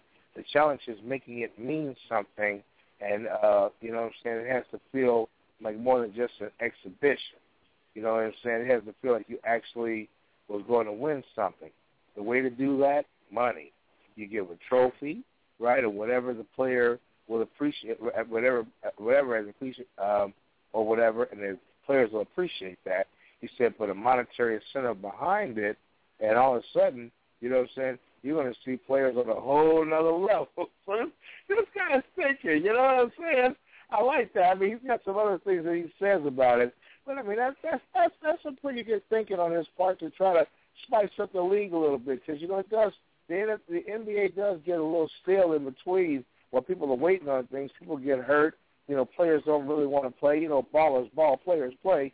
They don't really want to, you know, play all that much and stuff. And I think it would be kind of cool, you know what I'm saying, to see that kind of, you know, holistic approach to figuring things out. So I'm like, you know, I think that would be a pretty cool setup. What you think about that, Sugar Ray? A little tournament. Yes. Yeah, that's, you know, them guys are always going to generate something. It seems like seemed very interesting. Seemed like it'd be real beneficial, man. I mean, he is spicing up a little bit. I was reading up on something he was dealing with, man. He had said he had came out and he said something about about that, and then he also said something else. I forgot what that was, man. But that's a pretty interesting deal right there, though. I mean, that's going to be very beneficial for that league, man. It's going to be real, money-wise, it's going to be really huge. Might even motivate a team that's been playing subpar. You know, you get a team like one of these teams that's like 10, 15 games out of the you know, the playoff picture, and then they go down there and win that damn tournament. All of a sudden, that might be something to turn their season around. You know what I'm saying? Get them jacked up. Next thing you know they challenging. You know what I'm saying? I mean, that would be kind of fun. You know, function, fresh, and effect, like you said. You know, I kind of like that idea. You know what I'm saying? That's not bad. Something that you talked about the other day, and we always talk about it all the time, where evidently, hold on, let me bring something up here for you real quick. You and I were talking about the NBA the NCAAs and how the kids, you know what I'm saying, may opt out of going to college here and going and playing and getting paid. You know what I'm saying? I mean, it's crazy to think about it, but they have to go to Europe to do what they should be doing here because, you know, this thing with the slavery effect in which they don't seem to, they don't seem to understand that these kids are in poor families, I want to say high school players. Wait a minute, it might be in the CBS Sports Roundup. But, high school players are really seriously thinking of going and getting paid overseas rather than messing around over here. And the slave ship may have sailed for the last time. I mean, players are getting tired of you not paying them, and you're making millions of dollars off of their name and off of their jerseys and stuff. But for whatever reason, you don't seem to want to pay these kids to play over here, and then you bring in 19-year-olds in from overseas, right, and forcing these players to play for free and stuff. Well, you bring in 19-year-olds over from Croatia and paying them, but 19-year-olds coming out of high school here, you don't want to pay them. So, I mean, it's like you might find yourself, prior to high school players, top players going and getting paid overseas.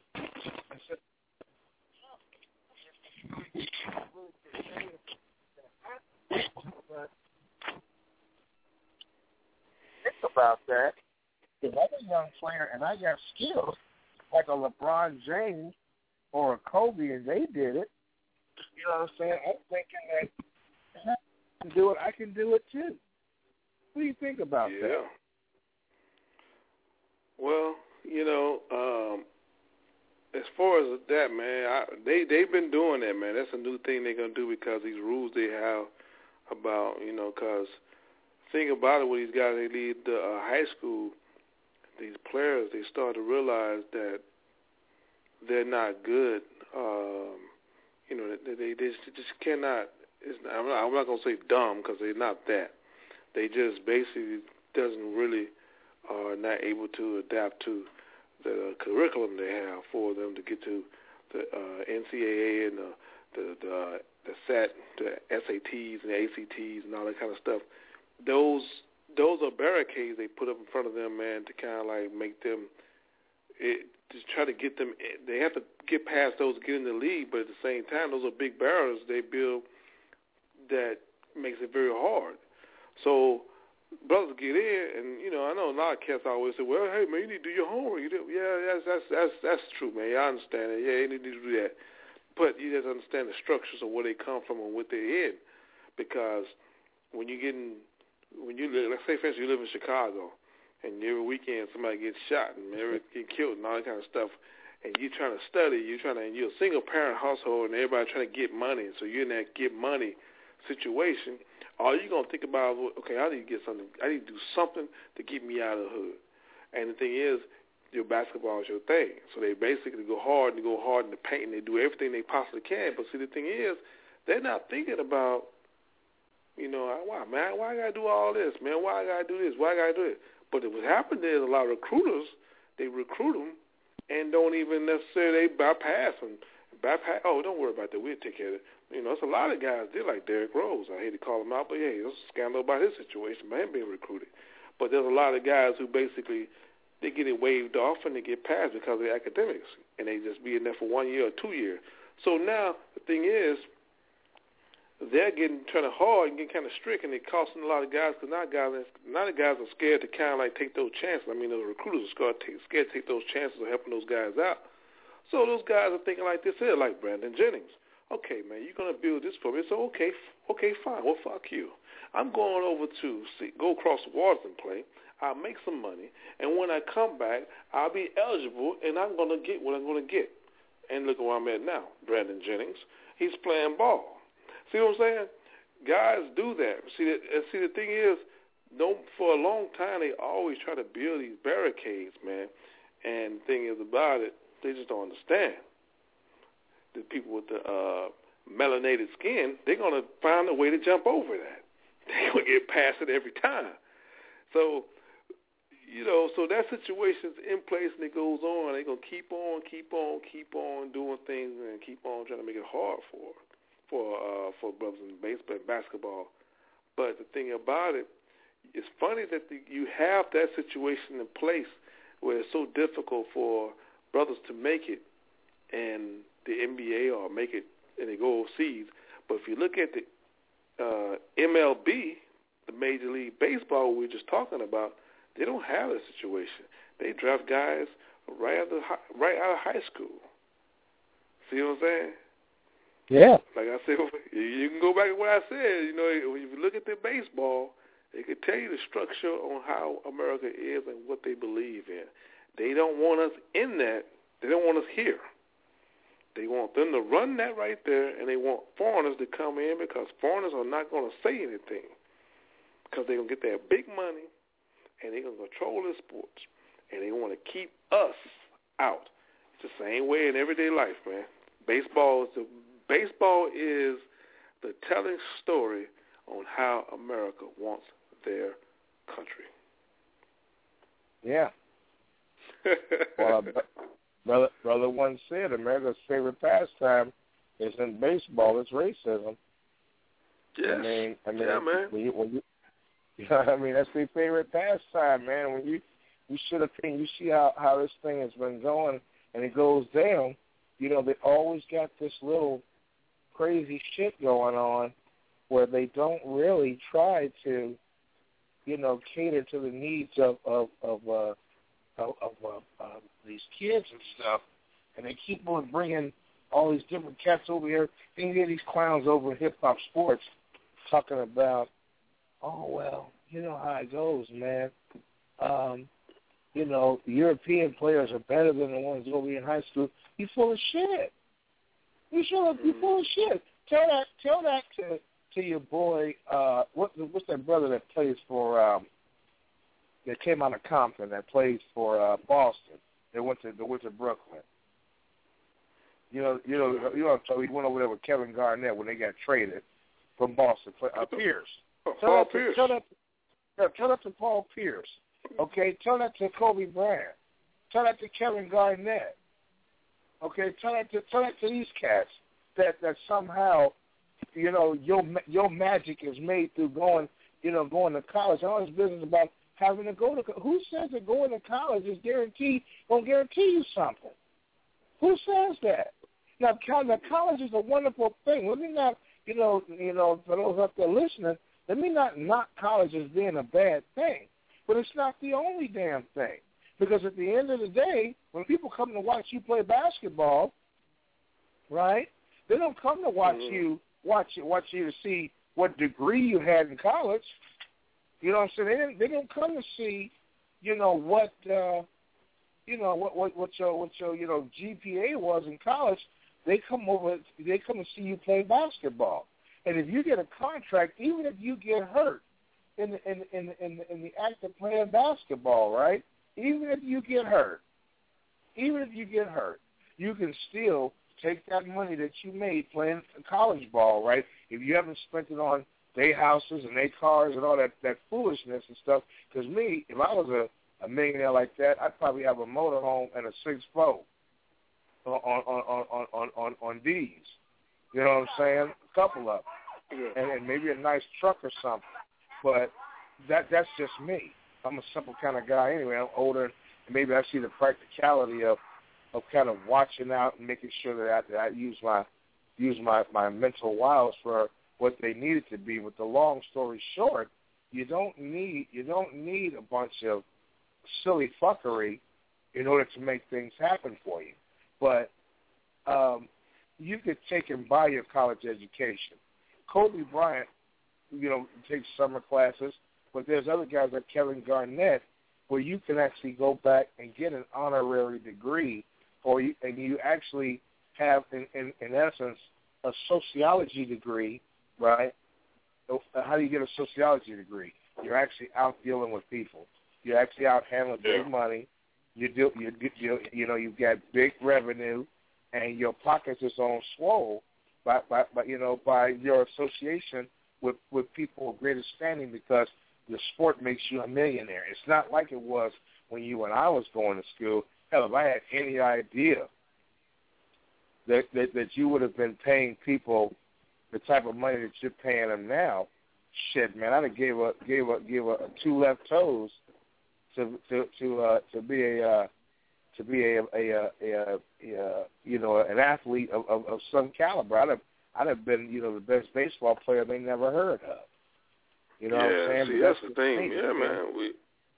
We all played. We all got down growing up. We all got down, like I'm from Louisiana, you from Chicago and things like that, man. We all basically had that backyard boogie where we always played basketball, and we built basketball hoops using bicycle rims and shit, and fucking, tearing up my neighbor's grass, playing football and stuff. But the thing about it, though, is, man, is that I was just thinking, man, is that when it comes down to sports, man, I'm gonna say this, man. Growing up, I was I was a real huge sports fan, all the way through everything. But I have to be honest with you, man. As of lately, man, and this is recent, more recent than now, just based off the blatant incidents that happened, man, that kind of really woke me up a lot more. I'm really not as huge, man. I've kind of like, I put it like this here. There was a point in time where football was just like, wow, it was everything. Basketball, ooh, it was this. Really, man, my thing has changed on a little bit. Hey, I'm gonna need to hold on. I'm gonna call you. Hold on. I got a caller coming in, but go ahead, someone that know if you can. Do your thing. I'm gonna go ahead and go roll right to the music. Yeah. Well, as Sugar Ray is handling that important business call, we're gonna roll right to the music and give you something smooth to listen to. This is the Delegation with "Oh Honey."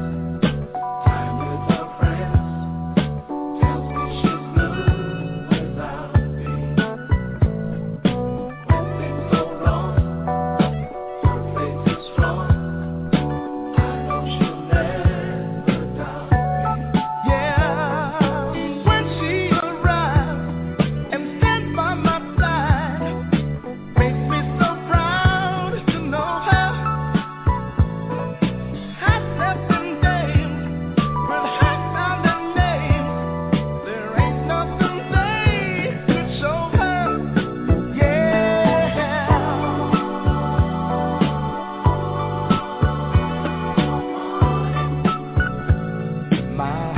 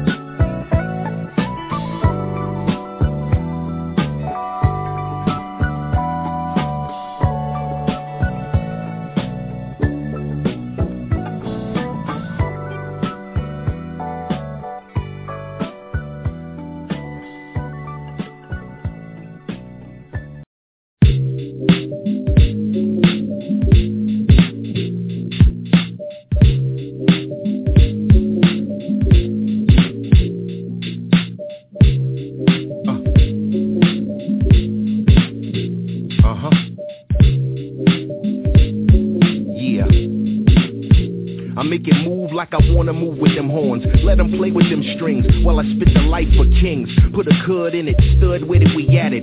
Dudes that was meant to have it, fans wanna reach out and grab it. I'm just an ordinary man with an unordinary lifestyle. Seen early I would live as a child, I was conceived a mistake, but through God is really all it takes for me to be born and make the earth shake. This was raised from the bottom, so before them plain clothes got them, soak up the 4 square miles to pop them. It's me in the flesh, here to put the rumors to rest and let you celebrate hip-hop's best.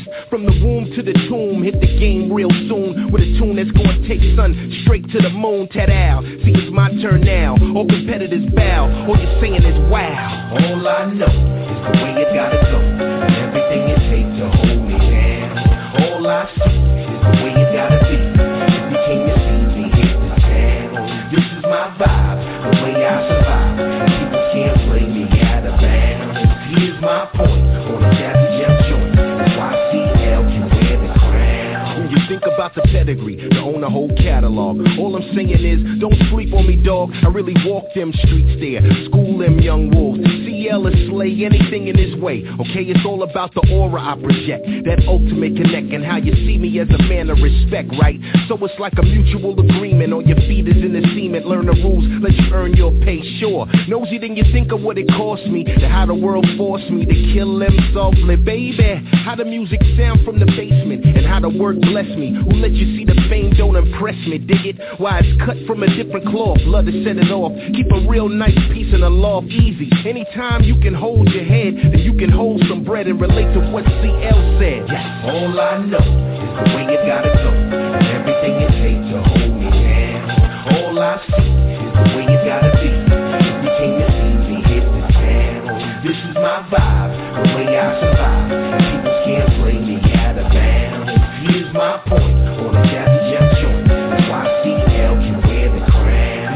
Jeff on the turntable, Seal on the MIC, Philly on up to the NYC. A breakdancer's guard, tags in the train yard, wild style fat lace, thugs locked up from a 1980s case, goons with them grown kids, used to them long bids. Meet you on the dance floor / the visit did, a lot for the rep to, and see it all make sense.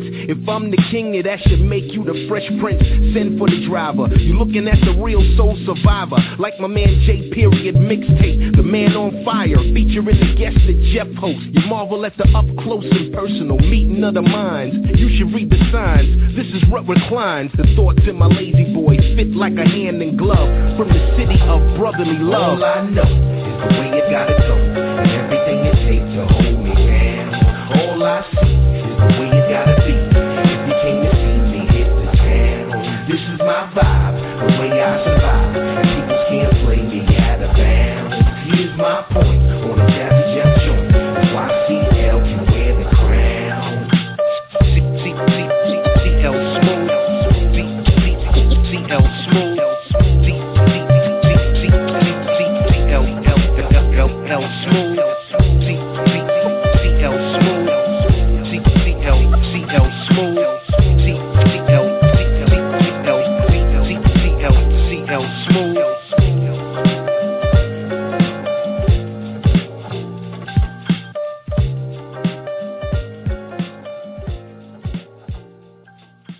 All I know is where you gotta go. Boy, I tell you, DJ Jazzy Jeff still doing it, man. You know what I mean? Yeah. He's still doing it. Anytime I hear CL Smooth, I'm like, man, oh man, there it is, there it is, there it go, there it go. Woo, yes, sir. Man. This heat, man, I'm so glad that Portland's going to cool off. This heat is so cold, man. This heat is so cold. It's got to be just like dragging my boots, dragging my feet. I was about to ease on off here, but we ended up with another caller coming in from North Carolina.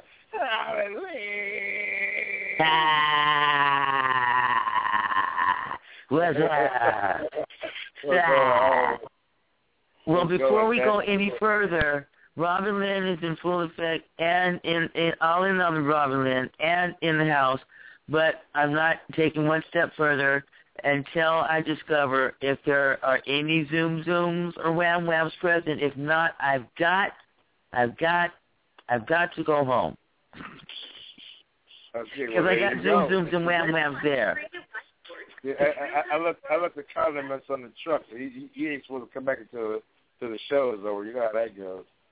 You know. Well, and then I was calling in for a reason. See, I was trolling the internet. I don't do that very often. I won't admit to that. But actually, I troll every day. But I saw a question and it's asking, "What's on your mind, and what are you doing?" And I'd like to tell you if I may. Oh yeah. Well, actually, I'm kind of curious, and I want to know. I'd like to know something myself. You ready? What you got on? What you got on? Most definitely ain't no dress. That's for sure. Most definitely ain't no dress. That's what I'm trying to tell you. That's hip hop sports. We don't do that over here. I'm just messing with y'all. We don't do that over here. Okay. I can see nobody has Vibes Live on, and in which case there's no need for me to be here. So I'm going to take my little radio station gone home. Okay, all right. Well, you know, nice talking to you, you know. Okay, we're sorry. The number you've reached has an attitude. If you feel you've reached this number in error, please hang up. Do not try this call again. Thanks for calling. Bye-bye. So what are we up to tonight, you guys? You guys got the good music going on and things. Well, whatever you bring, you whatever you bring, anything, we want to know what's on your mind and what are you doing, you know? It's one of those things, man, there's a lot of people out there doing a lot of crazy nonsense. We can go on forever talking about it, but we know how people get down. And at the same time, you know, I don't really care what's on your mind, but it's like, what are you doing? Mm-hmm. Like, why? What are you doing? Seriously. I mean, it's like people out there doing some stupidity stuff. I don't care what's on your mind, but it's like, what are you doing? You know, what are you doing? And at the same time, on the flip side of that, you know, anything positive, we want to know, what are you doing? You can talk to us. Okay, well,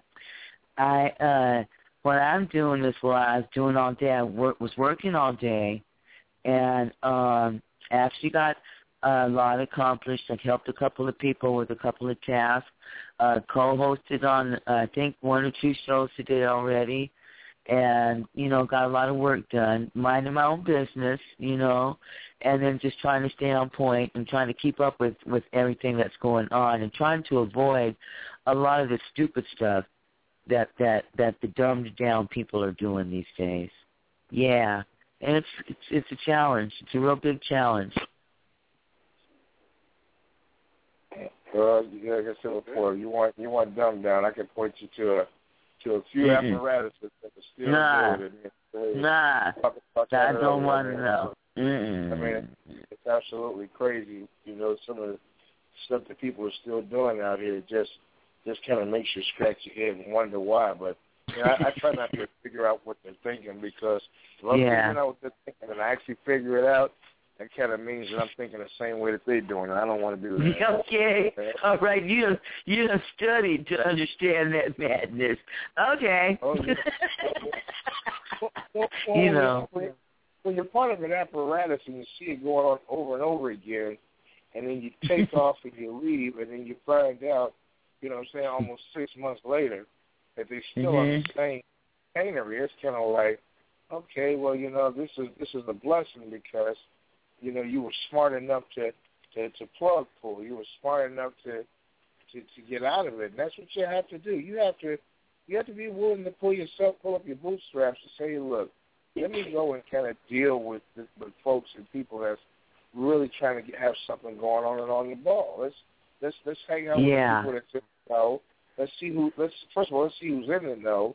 Then once I find out who's in the know, let's try to see how I can go about, you know, placing myself in there with them, so that I'm not caught up in the dumb down. I mean, we were talking about earlier how some of the broader networks out here are using our terminology, and they said that there was some dumb down that's been going on, and I'm like, wow, they sound like somebody's been listening to us talk, and you know, they know what's going on. They people listen to us out there, and they hear us. So that's why I try to give it to them as 100 as we can, so that they know, hey, look, well, hey, these folks ain't playing. They're really trying to get it together. So it's like, you know, that's what I want to be known for. People said before that we're a conscious level, you know, apparatus. I want to maintain that reputation, because it's so easy to dumb down. I just don't want to dumb down. To me, you know, a little bit of mild levity or some small mental faux pas every now and then, that ain't gonna hurt nobody. But when you are directly trying to, you know, dumb it all the way down, where you think people ain't paying attention to what's going on, like somehow they have some kind of inherent, hidden out that we don't know about. I want to look at something hidden. I don't follow Sugar Ray's lead. I'm gonna watch some hidden colors, so at least I can learn something. I mean, if I just want to find something that's hidden that I ain't seen, you know, educate me, you know. If you want to hit, give me a pen and a pad, like LL said, you know. You know, man, my favorite right now, I'm gonna tell you right now, more than TV, more than anything, man, is YouTube. I love music. I love, if I go online, other than anything else, you know, I love YouTube, man. YouTube to me, bro, is the most educational thing I think that's online. There's a lot of other stuff, unless you plug to going to school or maybe going to a certain website or whatever. But when it comes down to a bunch of, you get to the big ones like Facebook, YouTube, and Twitter and all that stuff like that, man, YouTube, man, is just off the chain, man, because you can go in there, and if you want to learn something, all you got to do is type it in, and you can find it. You can sit down and study it. And there's like different people that have different versions of it, different stuff. And you want to learn about history, you want to learn about different people. I mean, that's a lot of good stuff on there, man. It's incredible, man. I learned how to build a website on that mug, man. I mean, there's a lot of shit. I mean, I don't need to go to school for this. I could just sit here and learn on YouTube. YouTube will teach you everything. Yeah. Then, of course, if you chime in on the Flossy Jeezy Show worldwide, you don't even need summer school. You can learn everything you need to learn right here. Yeah, man. It's real. One of us is going to teach you something. Yeah, it's real. Mm-hmm. It's so real out here, man. Yeah, I'm man. But, you know, Robin, I want to ask you, you're not heavy off into sports, are you? Oh, yes, I've roughed up a nigga. I'm sorry. Yes, I like sports. Yeah, I like, but I'm not current on them, but I like sport. I like boxing. I like basketball. I like football. I duck in volleyball. And I can kill in some dodgeball. Oh, yeah. Oh, yeah. Okay. I'm very athletically inclined, by the way. I ran 3 years in track a long time ago. And what else can I answer for you? Yeah, I'm putting my cleats on right now. Yeah, I want to know what your thought. I want to know what your thought is on UFC, you know, the boxing, you know, the female boxing. I mean, like, have you heard of Ronda Rousey? Oh, you love it. I'm not current on them, but female boxers, the female football players, that lingerie league and all that, I love it. I won a game about 200 pounds, changed my name to Bubette, and play ball. Oh, yeah, and just go running over folks. And then come up pain at the end of that. So what's a few lumps and a couple of sore ribs and stuff? Man, I can get with that. Okay. What do you like about it so much? I mean, like. Well, I like I said, I'm athletic, and I'm a tomboy. I got like three brothers, and so I like sports. I like football, and then the fact that chicks are doing it, you know, I think it's cool. I think that anybody playing a sport or doing something like that, I think it's cool. You know, just the same. Okay. For me, it's not really whether. You don't like your man or anything like that. You know, you get to the point where I don't know your personal situation, but if your man, or if you had or whatever. But I'm trying to say, if your lover or whatever it was, you don't get to the point where you.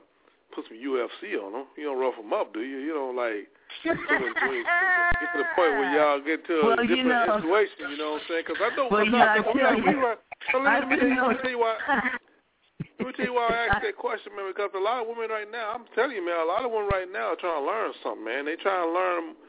Women are trying to outdo the men a lot more than ever right now. You know, you got women doing the stuff like that. And after a while, what's going to come? I'm going to tell you right now, what's going to end up happening, man, it's going to happen a situation where women going to end up in the ring. It's going to happen to that. That's coming. Mm-hmm. I won't be surprised. And it's going to be, and people are going to be appalled by it, going to trip, but it's going to get to the point where it's going to be normal. It's going to be nothing. Then that woman's going to end up beating a man, and women are going to feel like they're king. And the next thing you know, there's going to be a whole bunch of women. That's a woman empowerment thing. They get to the point where they're going to get so big and so into it, so heavy, women are going to be thinking about they could do this, they could do that, and they're going to forget they're women. Now, I'm not saying they can't kick no ass. Well, you know, I used to play basketball during lunch. You know, at lunch way back in junior high, and we used to play against the guys. And we would actually play rough. We knew we had to because we couldn't out-jump them. We wasn't taller than that and all that. We used to trip them, pinch them, and all kinds of stuff. But and we would win like that a lot too.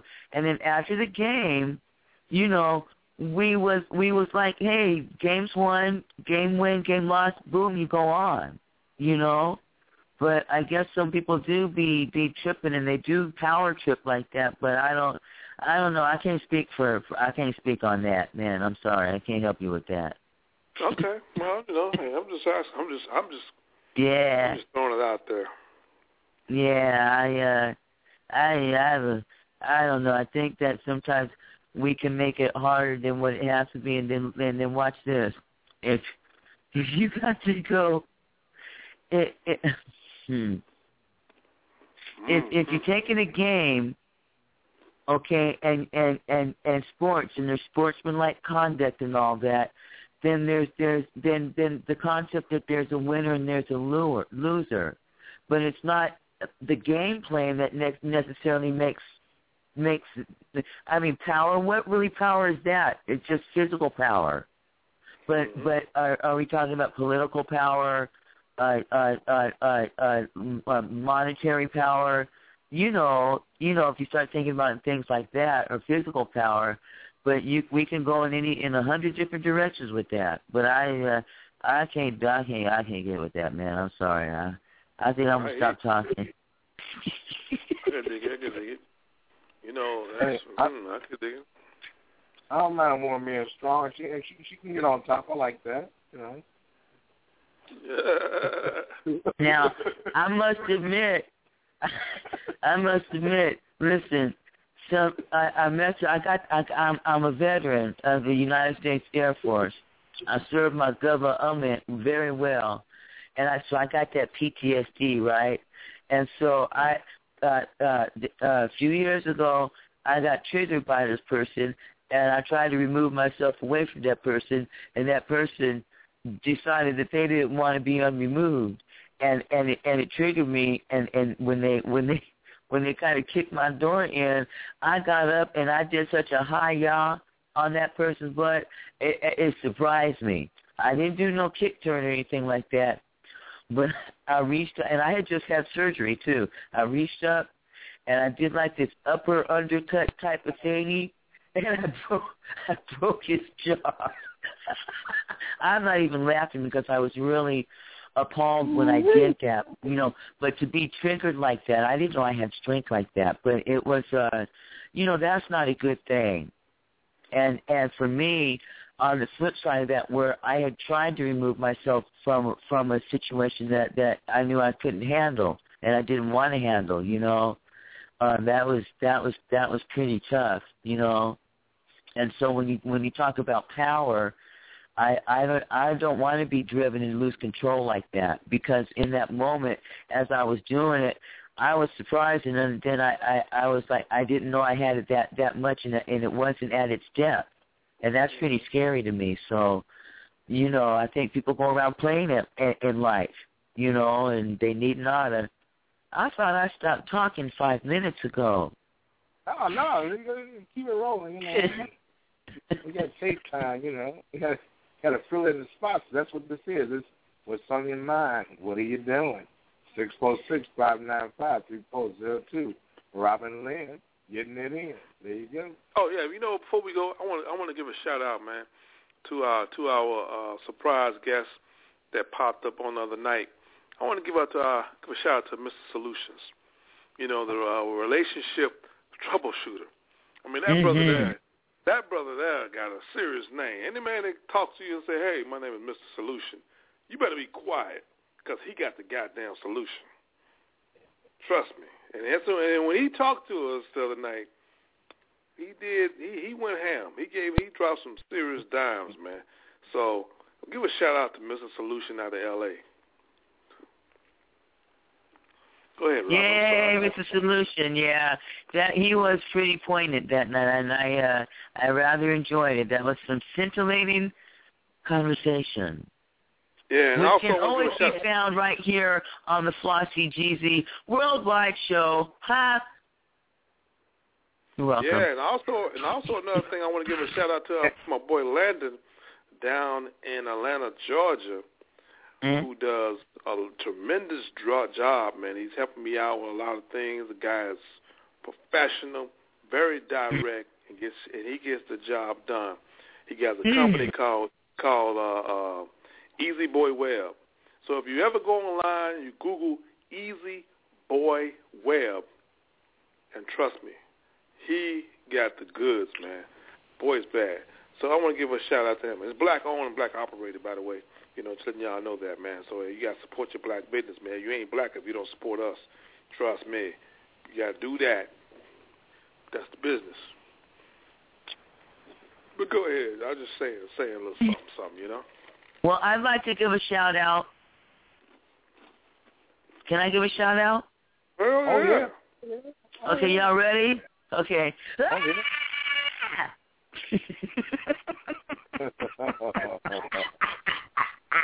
Okay, I'm done. I'm sorry. Let me stop playing with you guys. Wow. I'm sorry. I didn't understand. I'm still waiting for the shout out. Is something wrong? I thought you yawned or something. I was waiting on the shout out. I did shout out. I thought you yawned or something like that. I was like, okay, I'm still waiting for the shout out. Oh, okay. You mean you want me to do it again? Okay, hold on. I don't want to hear that. I don't want to hear that again. I don't mind. There you go. I tried to stop talking. It's after midnight. Well, not quite. But it's like I've been working since I got up this morning. I'm beyond delirious. I don't know if I'm coming or going. If you guys see me, tell me to get back. I got to get back to work. Mm-hmm. Yeah. Let me see. Ooh. This is you know what though? I really do enjoy coming here every night because dialogue brings about so much, and we talk about things and lots of resolution, and it's good to hear that feedback. It's good to hear, to know that folks that are hearing us and listening, you know, and so I applaud. I want to give a shout out to the both of you for getting up and standing up and saying something. Yeah. So shout out to y'all for saying something. Yeah. Yeah, man, most definitely. You know, mm-hmm. Hey, you got a voice, man. You got to make sure it's heard. And when you when you want something to be very heavy, you want to put something on somebody's mind, you got to make sure you're saying something. Because a lot of people, you know, it's a lot of closed-minded people, man. But for some reason, those closed-minded people always seem to have their mouth open. I wonder what's up with that. And their hand. Their mouth and their hand. Yeah, that's real. Mm-hmm. Hey, let me ask you a question, Robin. Let me ask you a question. I brought this to Flossy one time. Okay. You don't ask this, right? And the thing is, I want to ask about, I was talking about a situation about race. And, you know, when it comes down to black people, we always had a situation where some are African-American, black, Negro, all that kind of stuff, everything, nigger, everything. But what I'm trying to say is, though, I really got to a conclusion that I'm going to change my whole pattern of that, because I'm starting to look at it like when you see a Mexican, and you call him Mexican. I don't give a damn if he's born here. I don't give a damn where he's from. He's a Mexican. You see an Asian, you call him an Asian. You see a Russian, you call him a Russian. So I'm to the point where now I'm thinking like, I'm not going to go with the situation of black and the situation of white. Reason why is that because who created those colors like that? I mean, what I'm trying to say is who come up with that? I mean, I don't know who came up with that, different changes or whatever, who made the title. I don't know if the white man. I think the white man did, but I'm not really sure. But what I'm trying to say is, man, I'm thinking more or less like calling myself what it is, African. And then people say, oh, well, why are you calling? Why you want to say African American then? Well, I'm thinking like this here though, is that because really, Americans, that's the Indians, that's the native people, and the Europeans are Europeans. They're white people. Because you think about it, man, where everybody's origin is where you come from. Because if you get a lion and he comes to America, he's still an African lion. No matter where he's at. You know, he's not an African-American lion. I mean, what I'm trying to say is you keep that perspective like that. So What's your thoughts on that? Oh boy.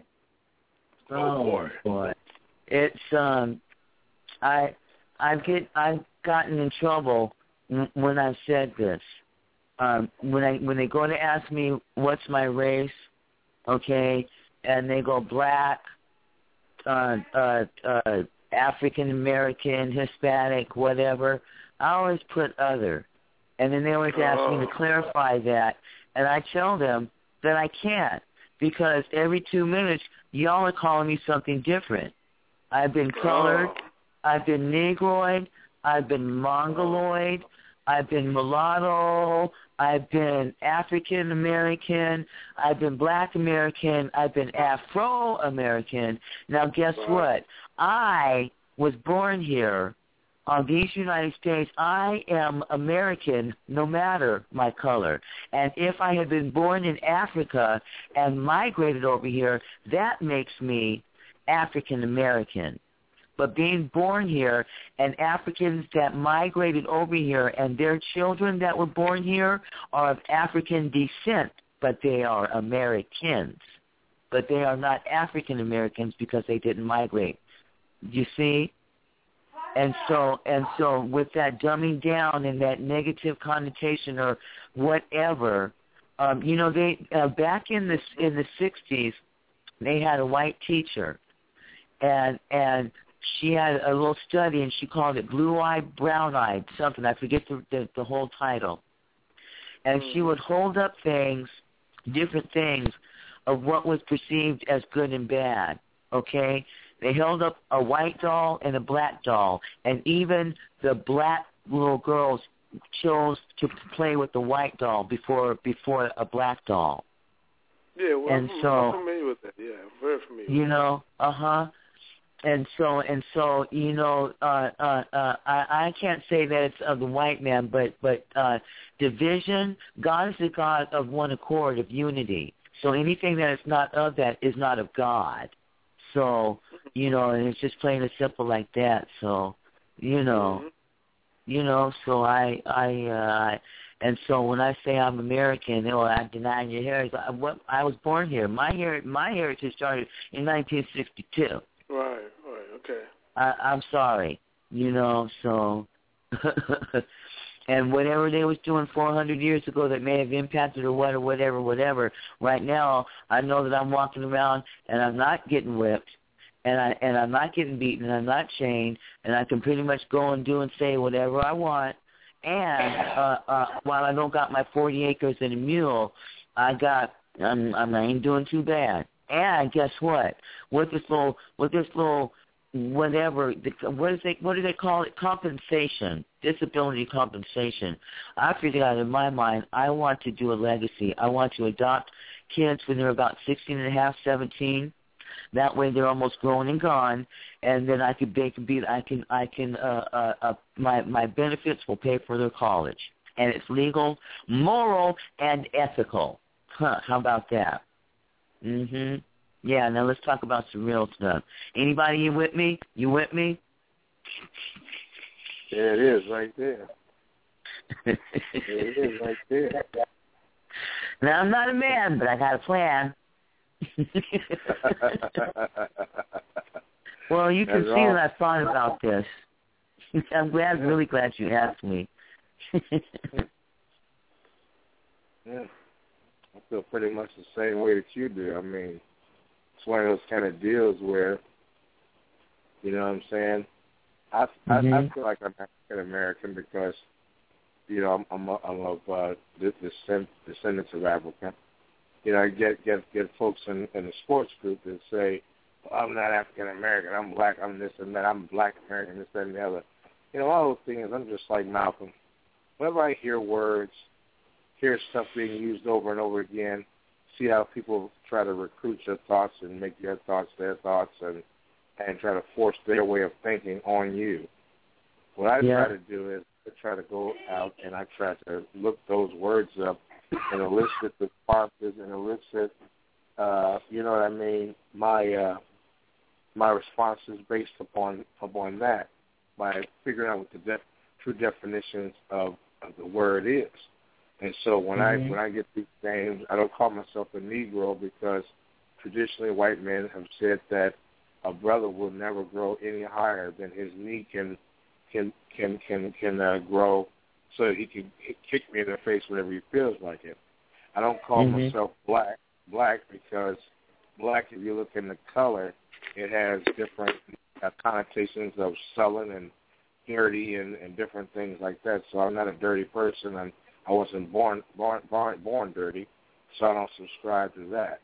I don't really even call myself even an American because the only true American is the American Indian. So can I say something really quick about the color black? Let me finish my chain of thought, and I'll let you get in there.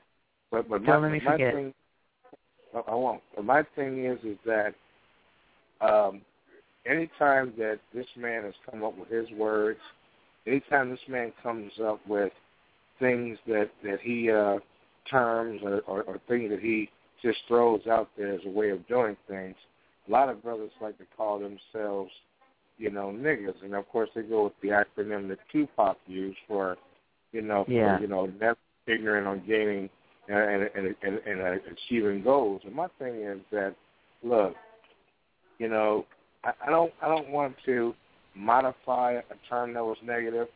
I don't want to modify, anything that the white man has ever put out there because, he's not the intelligent individual. He's always put himself out there because anytime you can take history and take words which form people and use things as a weapon, and use words as a weapon to further your cause or further your agenda, that's when I kind of check things at the front door. So when I hear words or when I hear people say things, so far as descriptors of who I'm supposed to be or where I sit, so far in God's plan, that's the whole key. Is I try to put myself within the plans of where I know God would want you to be at, and everybody knows where that position is. No one can teach you that.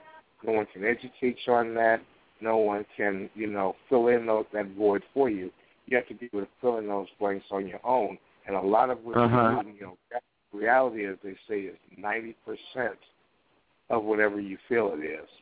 And so in my reality, I'm everything that I can be and some because that's the way I've always taught myself to be, being that, after age 12, I had to raise myself as a man because Pops took off and was doing his own thing.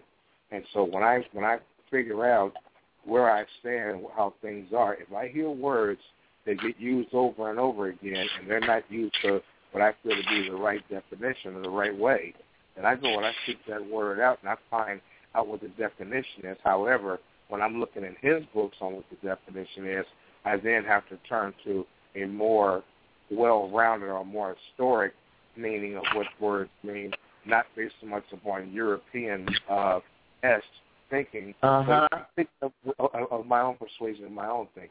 So that's how I kind of figure out who I am. When people ask me, well, what am I? I just say I'm one of God's children, and I'll leave it at that. Yeah. Because I don't color coordinate it because white people color coordinate things because they don't have anywhere else to go.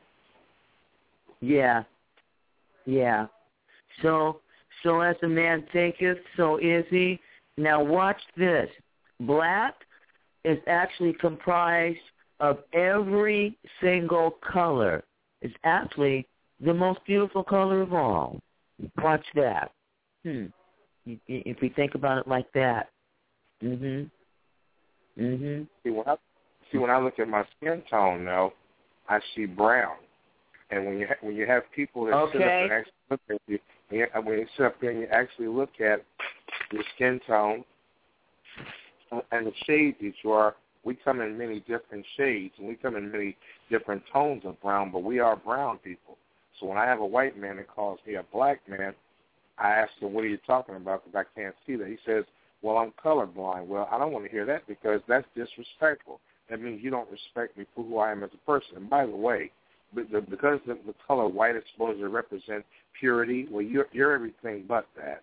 And because the term, white is relevant, your flesh tone or kind of an off pink. You're not actually salmon. Truly white. Salmon. You just try to put yourself out there as that. salmon. And then that's the way that you try to process information. You try to tell people that you're white and that you're pure and that you're honest, but that your actions don't fit what your program is. It's just like looking at what's going on over in Israel. There's no way in the world that these Israelis can have all this power and all these weapons and stuff they get from the United States. First of all, the Jews that are over there are not the Jews of Jesus Christ. They're the Zionist Jews that basically come from this country, and they basically come from the Westernized understanding of doing things. Every people that are over there, whether it's original Africans, I heard the term just yesterday when they said in 1947 Israel was created. What that tells me is that you're acknowledging without even recognizing or realizing that you said it. When you said that you create a country, or you said that you created a reality, the actual Jews that we see over there now are not only not actual Jews, but there's no such religion as Jewish.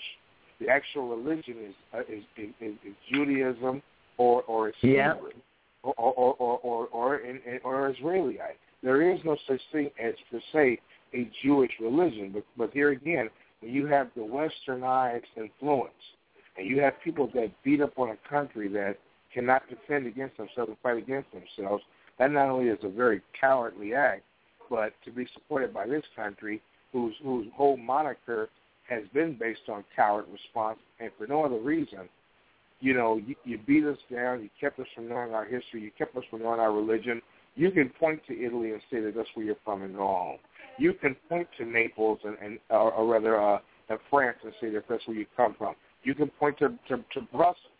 Or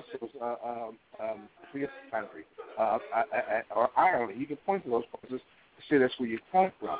But because you unplugged me and you brought me over here and made me the former person that I am, and my own true blood doesn't even run through me because of all of the rape and the malice and all the other stuff that was going on, it's needless to say what I really am. Because I get Nelson from the English name, and I get Fitzgerald from the Irish person that basically raped my great-great-grandmother. And so when you break down and you construct all this stuff, right, so to ask me what I actually am as a person, all I can tell you is that, what kind of person am I? All I can tell you is that I'm an individual. So I don't claim, I can't really per se claim any colors. I identify with African American because my birth certificate says that I was born in America, and I know through my pigmentation and through the history of the people that where I came from that at some point I'm a watered-down version of whatever came from Africa. So that's how I approach that. Yeah. I'm an American. And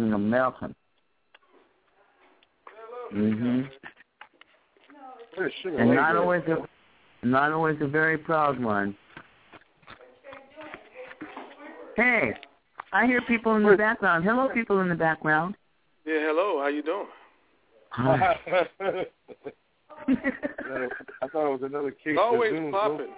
It's always popping. You know what I'm saying? It's always popping like that.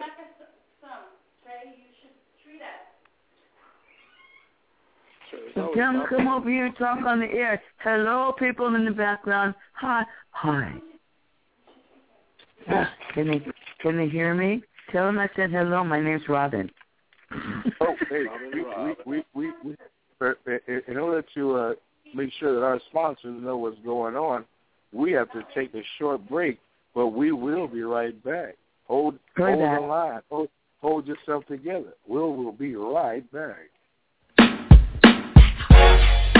One for the money, two for the bank, three to get you going, cause the brat's in the play. Yeah.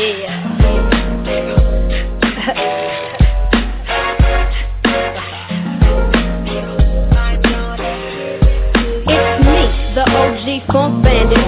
The B to the R-A-T. And in fact, if you ain't heard of me, take a seat, lay back and listen as I bust for your ass on this funkified mission. That's right. Party on down with the now it goes like that, and that's how it goes. I'ma give it to all you Negroes and hoes. So listen up, make sure you listen up well. Don't miss a little bit, cause this here be bad as hell. All the matter is I'm gotta get trying to diss in the gangster's way. That's how them fools get dealt with. So what you wanna do? Don't even trip. Step up, and I'ma bust your lip. Now I know that you know that I know you don't want me to, but keep on tripping and I'ma give it to you.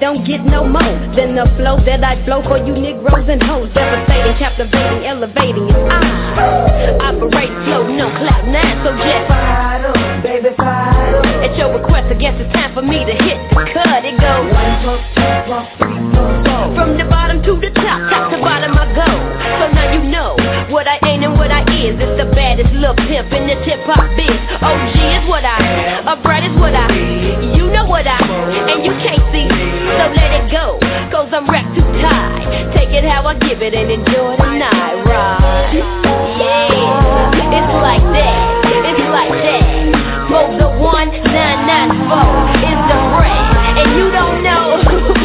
You better ask somebody. Lottie Dottie, I came to party. Big baby.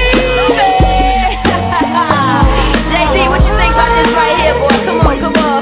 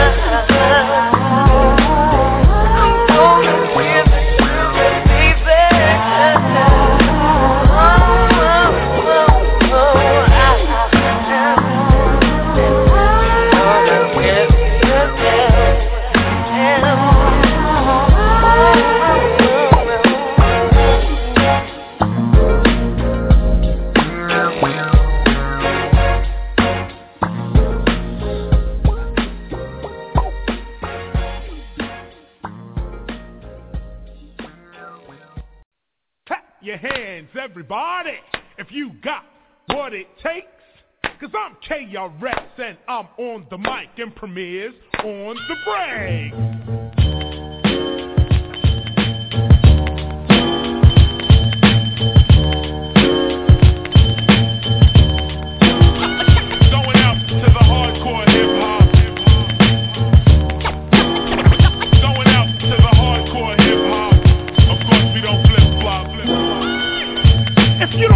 By now I doubt you'll ever know me. I never won a Grammy, I won't win a Tony, but I'm not the only MC keeping it real. When I grab the mic to smash rap, my girls go ill.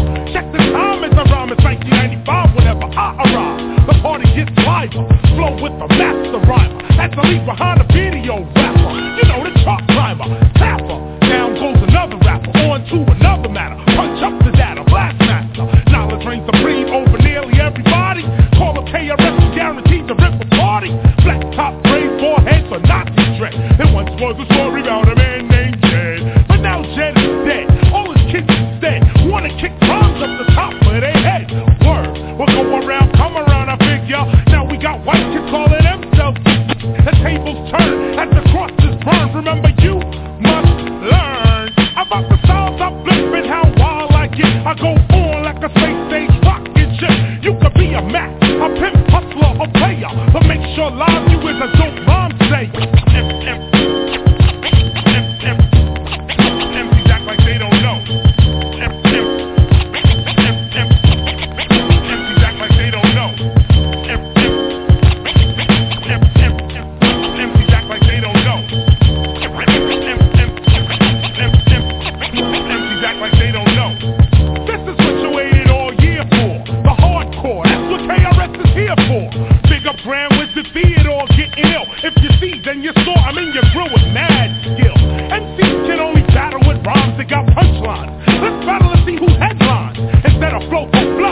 go show for show, toe for toe, yo, you better act like you know.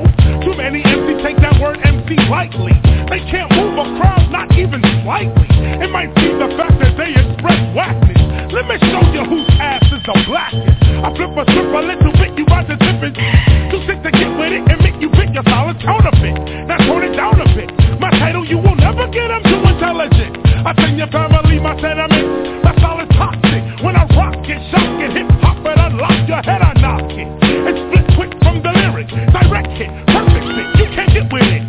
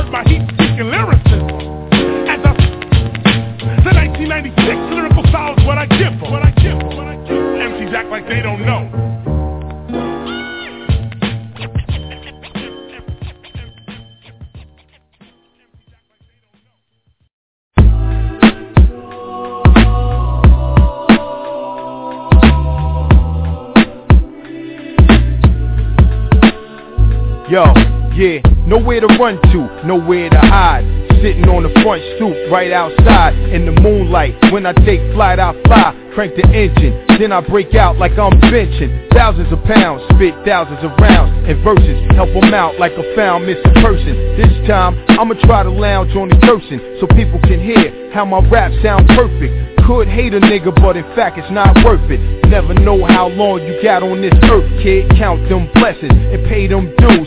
Keep rolling with the winners, cause they don't lose. In the 2G era, the skies is looking clearer, and nothing can stop them guys that's in the mirror. So thankful that I keep my hands on the bankroll. Can't play the shipwreck falling off the bankroll, so I stay stable like a natural born hustler. Kicking that hot shit right for all the customers, near or far. Come and hear the star. I'll be pouring out beer in the park for my loved ones. Deep and thick is how my love runs for you.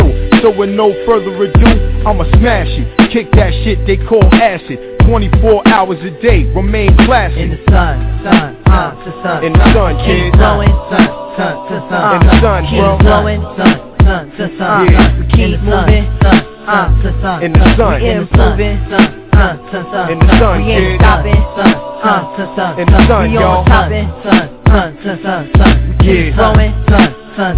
In the sun. I arise from out my linens to the sun beginning. Kissed by the ray of a sunny day. But I feel it in my bone, a child without a home. A prison cell holds a dream to a black teen. I never thought I'd see the day when brothers pledge allegiance to a red, white, and blue that's waving untrue. Yo, here's the 40 acres in the mule, huh? You rather give this Mickey D's in the two, huh? And in the sun, I see the way you pull our heartstrings. And in the sun, I see your old ways to new things. Every man has to bow down to God's grace. Every soul has to concede to God's goal. Politicians give religions to a starved people. As the Constitution reads, it says I'm not equal. 3/5 of a gift from a love supreme. This gotta be a bad dream, I'm hearing train scream. Little kids are getting warped from computer thwarts. Family structure is destroyed, marriage null and void. Art has gotten formulaic, really hate to say it, but I can see it easy really in the sun. In the sun, to sun. We keep blowing, sun. Keep blowing, sun. We keep moving, sun. We improving, sun.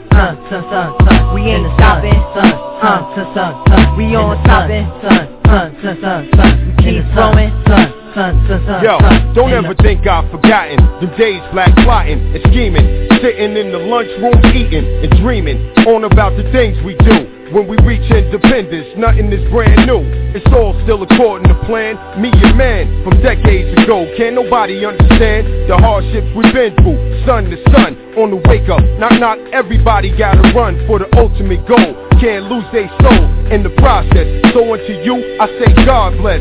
Seeing your face lets me see my own. So I zone and think about the days we got sewn in the staircase. Apartment buildings, little children growing in the world so cold, just like pilgrims. We migrate daily. Nowadays we rarely get to see one another, but when we connect we still brothers. And now we in the corporate world, and the game is different. You get caught up in the twirl if your fam ain't effective. So here's our perspective to help each other, cause man, ain't it hectic. In the sun, in the sun, kid. In the sun, bro.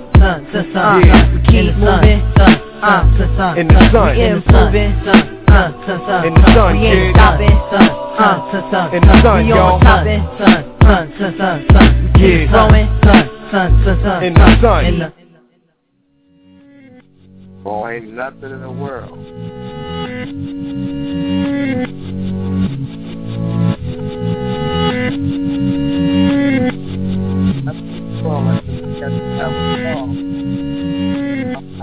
Good knowledge and truth like that, boy. He said, where's my 40 acres and a mule? You really give us McDonald's and a tool. Wow. Boy, that is some straight up dope knowledge to hit him every time. It's like the rest of the artists standing around are standing still when that brother speaks. It's incredible. Incredible. Yeah, boy, I was tired tonight. I wasn't even going to come with a show, but this heat up here, these 90-degree temperatures have been dragging my knuckles on the ground. But it's supposed to cool down towards the rest of the week. When it goes back to 77, I'll be able to sleep nights, because the sleep has been at a premium. It's crazy. Sugar Ray. Yeah, what's up, man? Going back there, man. Nothing much, man. Just sitting back, man. Still it, brother. Just can't wait to... Brother, I'm going to tell you something, man. Man, I can't wait to drop this goddamn atomic bomb on these people, man. Man, I'm going to tell you why, man, because it's one of those things, man, you can sit back, and you think you're like, wow, man, these people just don't know who they're dealing with. They don't know who they're talking to. You don't understand me.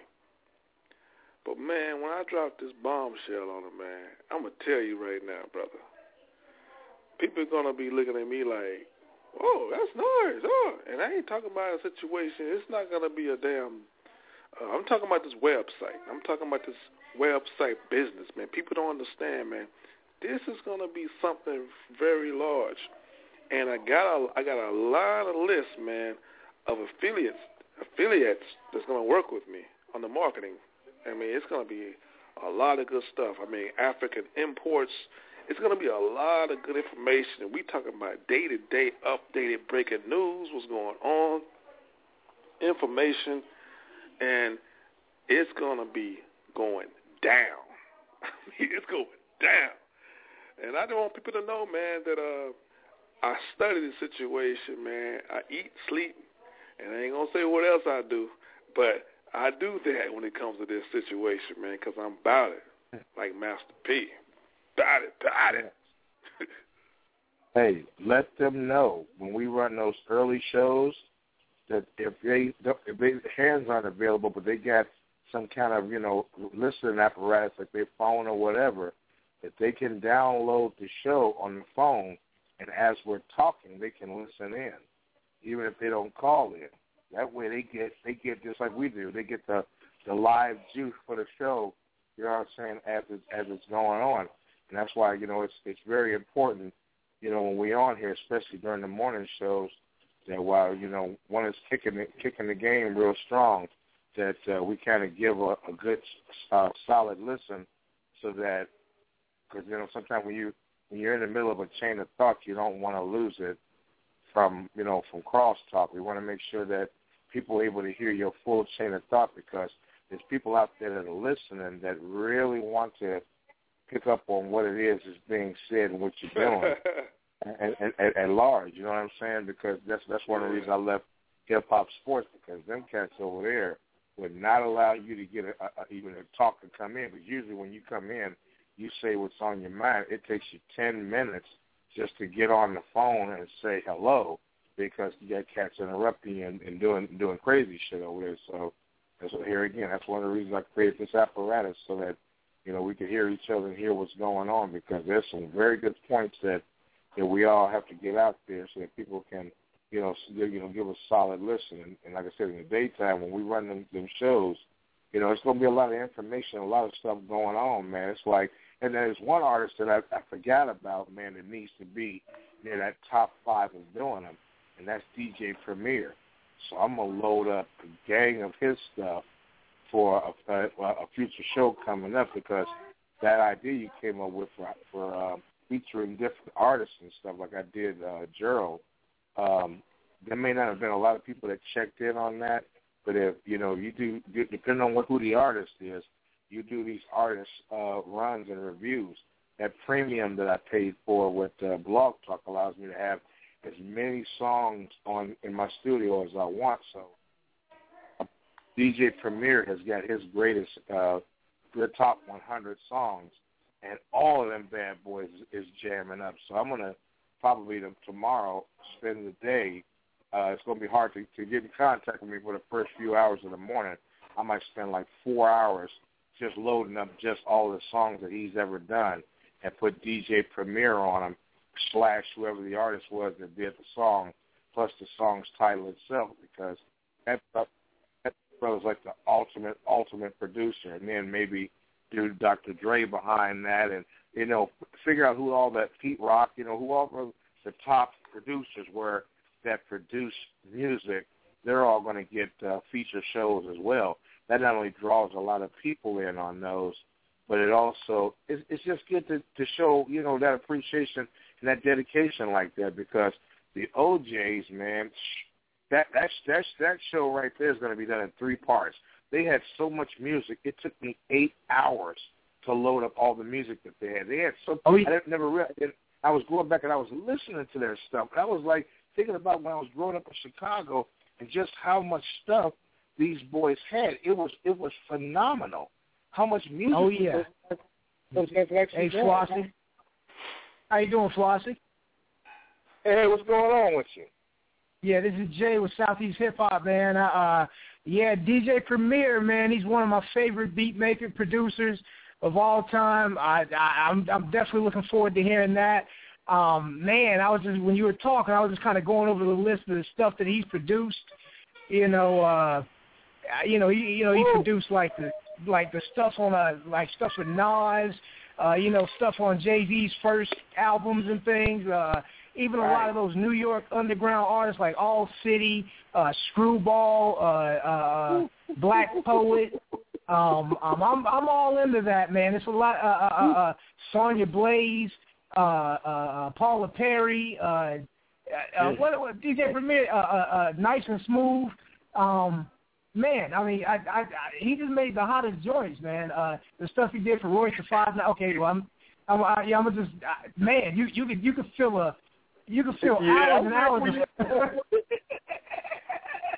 Yeah. I feel where you're going, Clem. That's what you were telling me. Some of the tracks I'll be coming up with, man. Him and Dre, man, both for East Coast and West Coast, because I was never caught up in the battle of East Coast, West Coast, because I always thought that it was crazy that with everything that the alleged dominant society does, that it was crazy for brothers to be going after each other, knowing who the Dajjal, in Arabic, the Dajjal is the devil, knowing who the Dajjal was going after the way he was, and breaking us up and making us fight each other, and through you know what I mean, kind of like my guru said, kind of like rats in the maze right now. This dude had Guru and him and Pete Rock did shit together. Of course, you know, it goes up there. He had Rakim, who's my all-time favorite MC. I mean, and I did a show on Rakim.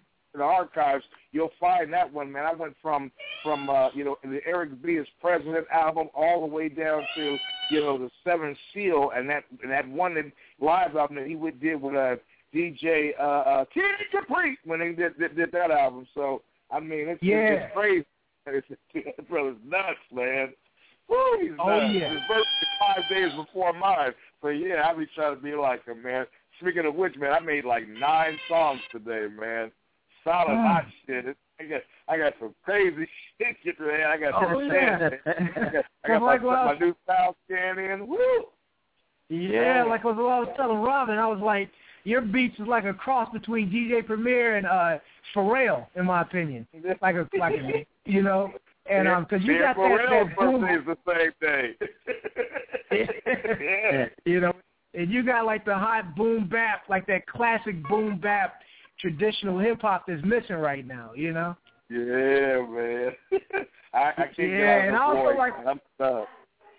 Yeah, and I like how Premier scratches the hooks and stuff too. I love that too. Yeah, man. I mean, it's crazy. The thing with mine is that, and what makes it a hot seller is that it's all original. I don't mix down nobody else's stuff, and I sit here and I piece by piece everything. Because I'm home all day by myself while girls at the hospital and my son's upstairs knocked out, I get the whole day to just sit here, man, on a continuum. Because it was when I got out of quit working, it was either going to be PlayStation or it was going to be music. And I'm glad I chose the music side because, like I said, my boy, R.I.P., him, he passed away in 2005, caught me at the post office rapping over Wu-Tang Clan, and the rest is history. We went from doing that to me thinking of ways to you know, get cut the middleman out so that, you know, we wouldn't have to get charged from, you know, paying these other cats for doing stuff. So everything is original, and I'm not even scratching the surface yet of things that I can do, man. I'm trying to get my hands on about $2,000 so I can just go and buy up all the discounts.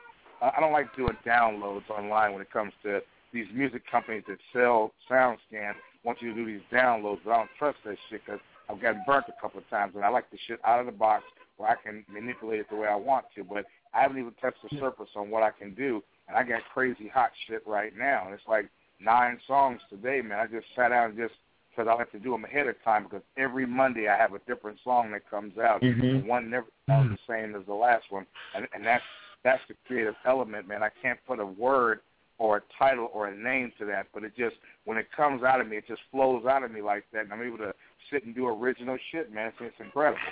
So that's a blessing right there. Oh, yeah. Well, I'm definitely looking forward to the DJ Premier tribute, man. That's not... Oh, DJ Premier tribute. Woo! Yeah, man, I'm feeling you on that one. The Alchemist, all that shit, man. AZ, the emo. That boy kill me with that shit, boy. Woo! You know, he don't make his own. Man, he had to come up. Yeah, that joint did to come up. No, he had to come up. Yeah. Yeah. I actually heard you. Come up, I think, man. I heard you play it on one of your shows. That's what. Hold on just a second, man. Let me indulge you. Matter of fact, that song is at the top of my list in my studio. Hold on a second. Let me top that on you real quick. Give me the countdown. You know where we going.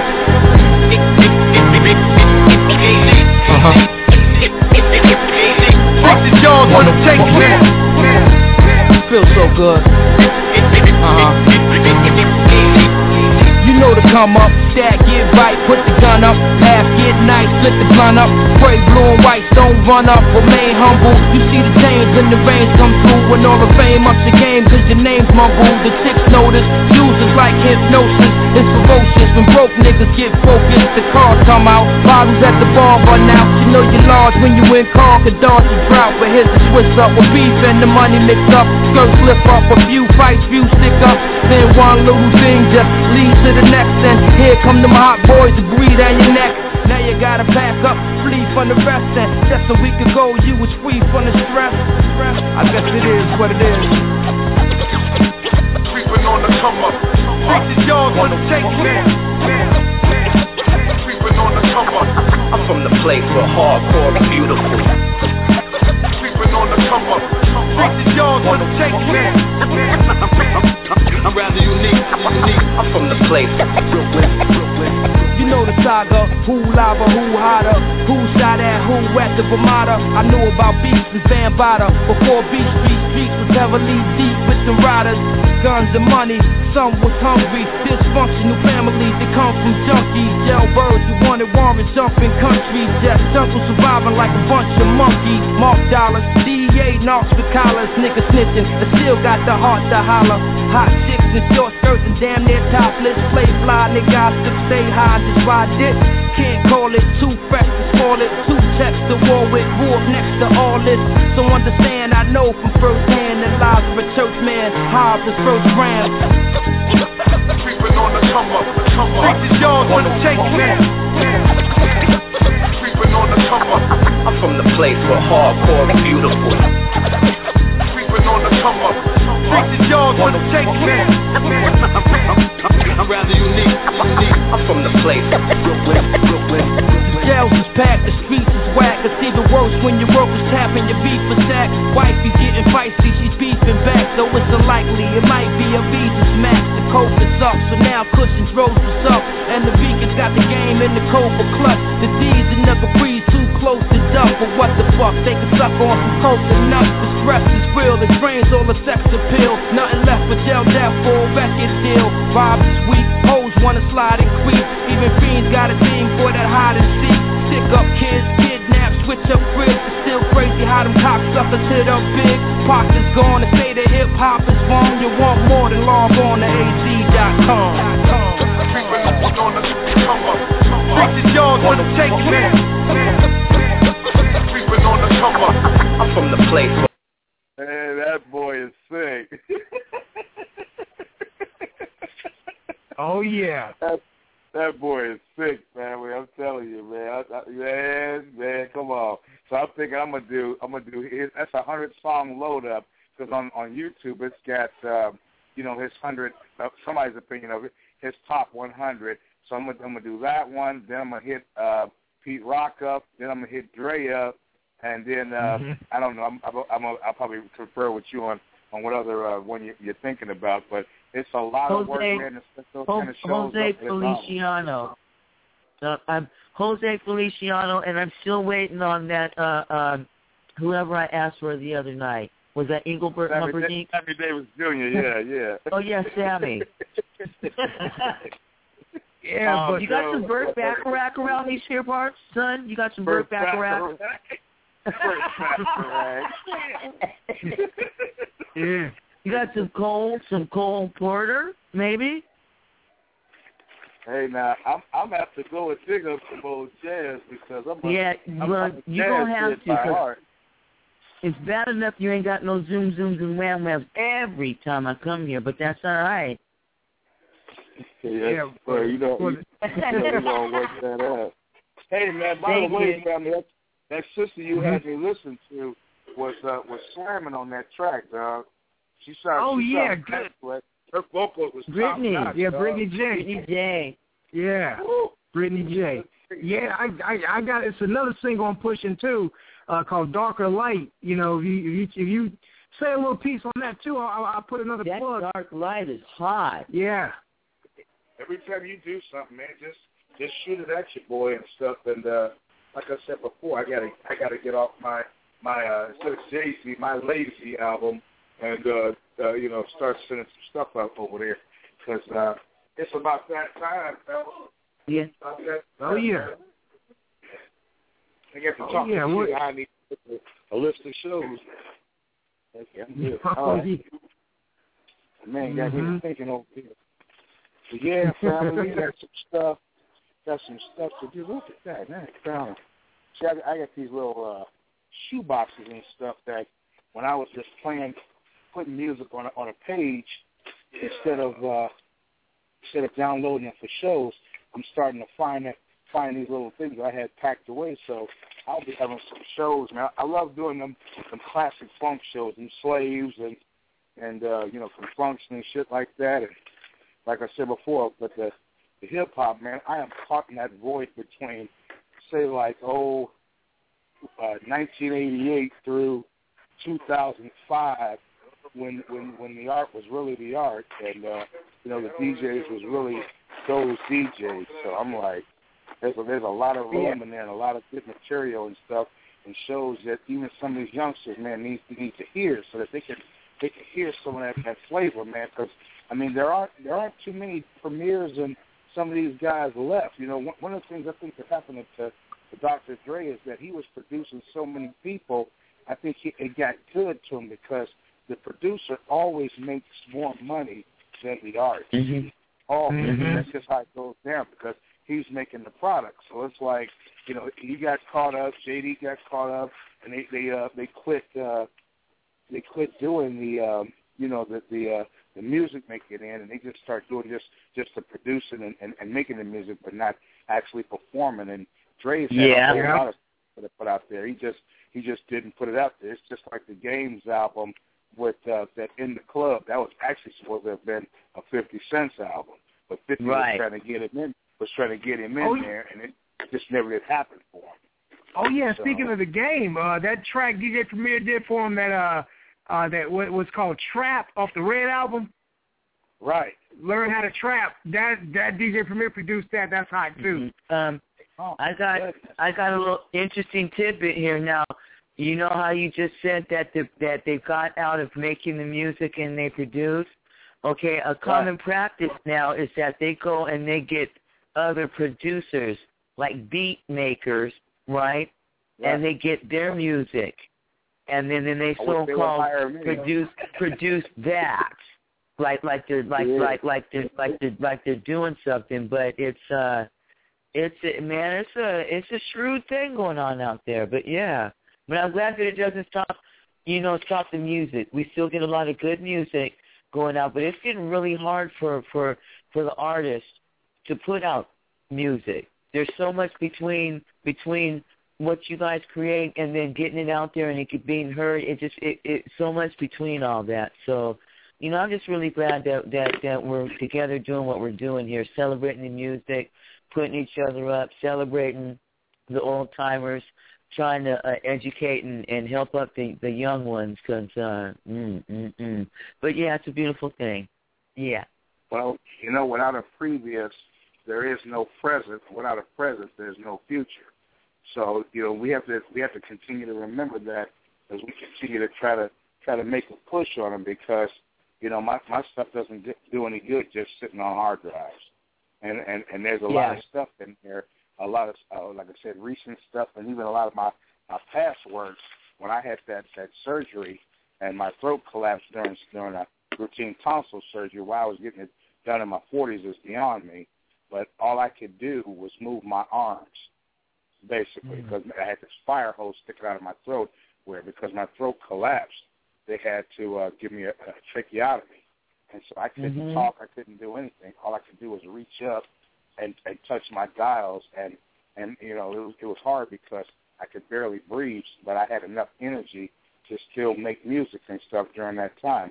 And I made some slamming-ass shit during that time because I had to be focused like that. And I think out of that circumstance, that's how my music became greater and bigger and better. And I made a lot of ringtones and a lot of everything. I make ringtones and all, so I've got so many versatile ways of making a dollar. It doesn't even make any sense. So why is my son calling me this late? Okay, I'll call him back in a little bit. Don't tell me I got in trouble again. But at any rate, I got some shoes coming up, man. Some new Nikes, some new shoes. I got you on the phone now. I'm writing stuff down. That's amazing. So, Pete Rock. Yeah, there's gonna be some good shows coming up. And like I said, man, if you go to Blog Talk and type in that Flossy Jeezy, there's some good shows. So far, I'm up to the fourth artist. So the first one, I believe, was Nas. Then we went from Nas to Rakim to Luther, and then I went to Gerald Levert because his birthday was Sunday, and he would have been 48 years old. He passed away. And I loaded up all of his father's music. Now, it might not sound the greatest in Blog Talk when you're playing it, but when you do the playbacks, the music sounds like, you know, you had some crazy, production studio the way the music plays back. I tried to do it through Skype, but it didn't work very well. So there's going to have to be some kind of some kind of apparatus change. But, you know, I think if people who are really into their music can understand what they're listening to, it's the downloads that they can really get into and hear some of this good stuff. Meanwhile, back at the lab, I'll be continuing to push, press, because my latest song is out at 133, and I'm up to almost 150 right now on new songs that have been made in between that time. And I think I'm going to make a push for 175, and I'm going to burn up this sound stand in order three more of them. And every month I'm going to order three sound stands, and I'm going to wear them down all the way down until I get up to 200, and then I can relax back on the creative end. And when I come back, it's amazing. You can take the same software and find stuff you didn't have before to chop it up differently, because, like I said, I don't want my stuff to work on it so much that my stuff starts to sound alike. But at the same time, I'm just in that creative mood right now because it's hot outside. I tell you what, I plan on having a whole lot of hot stuff coming down the pipe, promotionals and all. So we're going to get it. It's just a matter of me just getting at it. You know what I'm saying? It's crazy. But, yeah, keep sending me those new artists, man, because I like what's going down with that sister I heard yesterday. I mean, that voice was like, did she sound like that on the studio too? Say it again. Some people have a natural singing voice. Oh, yeah, she does. Damn. Yeah, I got some other stuff, too. I'm not going to see no BS, you know. Yeah. Oh, yeah, because I love your taste in music, so I know what I, you know. I ain't going to say nothing that's going to embarrass me. Well, I tell you what, sometime tomorrow morning, man, I like to holler at you again and, you know what I'm saying, try to get a general rundown on what to expect on so far as moving this product out the door. And okay, yeah. You know, I'm going to go ahead and get at some stuff real quick. I'm getting ready to pull the plug on this apparatus. I can close my eyes for this. Your schedule's been wearing me. I'll get up at 6:00 every day. I ain't used to that shit. But like I said, man, this is what it is, and guaranteed. You know, like I said, I got the OJ's music already downloaded, but guaranteed, I'm going to be uploading all these cats' stuff. And when we hear these music shows, they're gonna be some good ones. And I'm telling you, the playback sounds better than the actual. But you know, anytime you want to, you know, hear what's going on, all you have to do is just click on as you know and listen in. You'll see what's going on. And if you feel like doing like you're doing now and chiming in during those shows, you know, feel free. These are probably going to end up being daytime type shows to go along with some of the stuff that me and Sugar Ray are working on so far as talk shows. I mean, in our talk shows, we get pretty in depth on a lot of stuff. We talk about everything from domestic violence to you name it. We got out of a dumbed down sports group, and we have been winging this real stuff ever since then. And like I said before, with the music and stuff that's going on, it's anything that keeps us active, that keeps our minds going. I'm gaming. I'm with you guys on whatever you guys is trying to do. And, you know, who knows, next year maybe I'll be in on some of that speaker magic that Robin found this year. No, yeah. I know, huh? We'll see what's happening, man. You know, it's good to get endorsed by a magazine and stuff. I saw my name up in lights a couple of times. I'm like, hey, I think I'm gonna hang with them. My name was in lights. So. Yeah. We'll get everybody up and running, man. We'll definitely. This is how we do it. But like I said, it's a celebration. You know, me, you, and Robin, you know, we'll definitely sit down and talk more about it and, you know, the ideas I have and stuff like that and see whatever sounds good to you, you know. You may call me BDB, and I don't mind. That's working, family. We're gonna figure the whole thing out because, like I said, it's just that time, man, and I got some ideas of my own. You know what I'm saying? I got some pretty good sounds coming out right now, so we're going to make it all happen. Well, that's going to be it for tonight, folks. You know what I'm saying? What's on your mind? You know what I'm saying? What are you doing? 646-595-3402. This is your boy, Flossy Jeezy, from my main man, what's your name? My brain's really spoiled. You doesn't have to call him Ray. From my main man, Jay, with Southeast magazine. What is the name of your magazine, brother? Go ahead and give a shout out on your magazine and let them know who you are, what you're doing, so that the people know we believe in doing that. Go ahead. Definitely. Southeast Hip Hop Magazine. You can check it out at www.southeasthiphopmag.blogspot.com. And, has a lot of different articles, posts, reviews, interviews, stuff like that on there. Also vote for Robin Lynn for the Spreaker Awards. What else am I missing? Robin Lynn's Productions, Vibes Live Records. Also check out South Coast Records, Brittany J, Rhyme Scheme, Some Kosher Yuppie, and I'm just some guy named Jay. Also check out my podcast at www.youtube.com/24good4radio. And I'm shouting out to you and me, your mama, and your cousin, too. Hello, how y'all doing tonight? Hey, he's not just some guy named Jay, folks. That man right there is a monster publicist, producer. He knows how to get it out there and get it in and do the thing. You know, you got Robin Lynn. You got my man Sugar Ray Robinson from the Seattle area, the Emerald City, for all of us, and for Flossy Jeezy here, the Flossy Jeezy Worldwide Show Network. And we're going to say God bless and good night, and thanks for your participation. And tune in soon, because we got a whole lot more good stuff coming down the pipe. And God bless you, folks. I'll be hollering at you guys in the AM. All right. Good night, everybody. Good night. Gotta find something to send us home. I'm usually ready to send us home on stuff. I tell you, it's crazy. It's crazy to get to talking to my man about all that good stuff.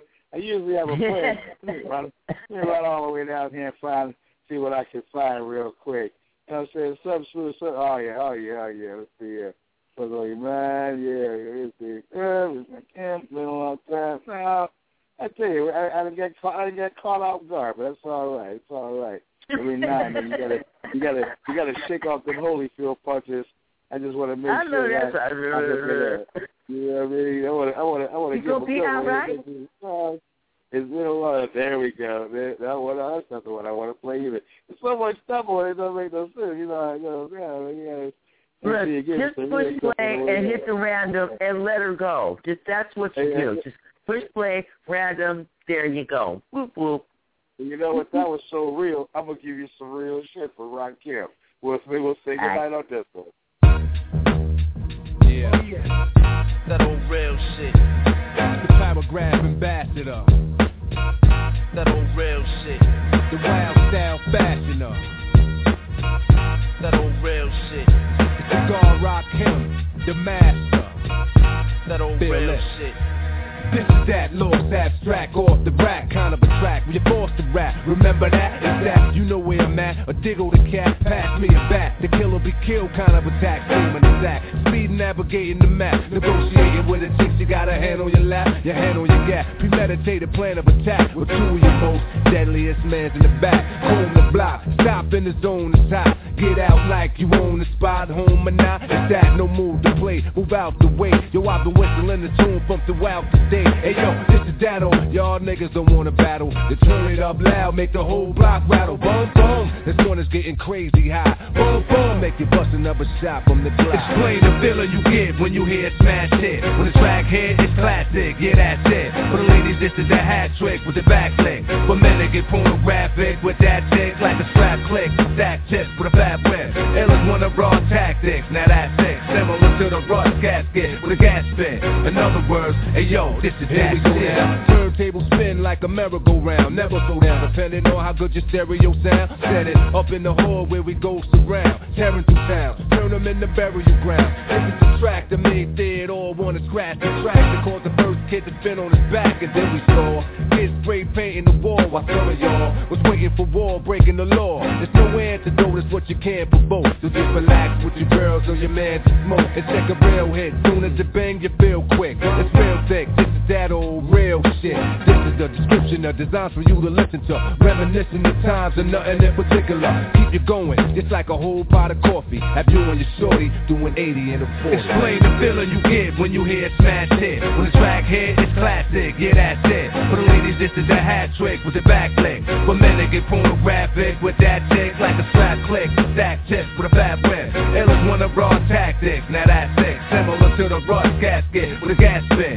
In other words, hey yo, this is that shit. You know what this is? Yeah kid, give up your riches. Bitches, visions are not for motion pictures. Unstoppable, rolling with your sickest clicker niggas. Or with your misses, getting tropical kisses. Making faces, anticipating places a tongue hit. Suck a neck or just peck, better to bunk it. The F is in the back from dusk to sunset. She want a rim shot all over her drum set. Tub the bed, rubbing her head, it's rough sex and rug neck. 50 ways to keep her love wet. Down and up the steps with crazy positions left till she upset. Damn, Papa, you ain't come yet. Hell no, doomstick big as the elbow. Yell slow, big blow, give him a minute, he'll grow. And all you gotta do is play the track again. I'm ready and revived, baby, back again. Explain the feeling you get when you hear a smash hit. When it's back hit, it's classic, yeah that's it. For the ladies, this is a hat trick with a back lick. For men, they get pornographic with that chick. Like a slap click, stack chips with a fat whip. It was one of raw tactics, now that's sick. Similar to the rust gasket with a gas spin.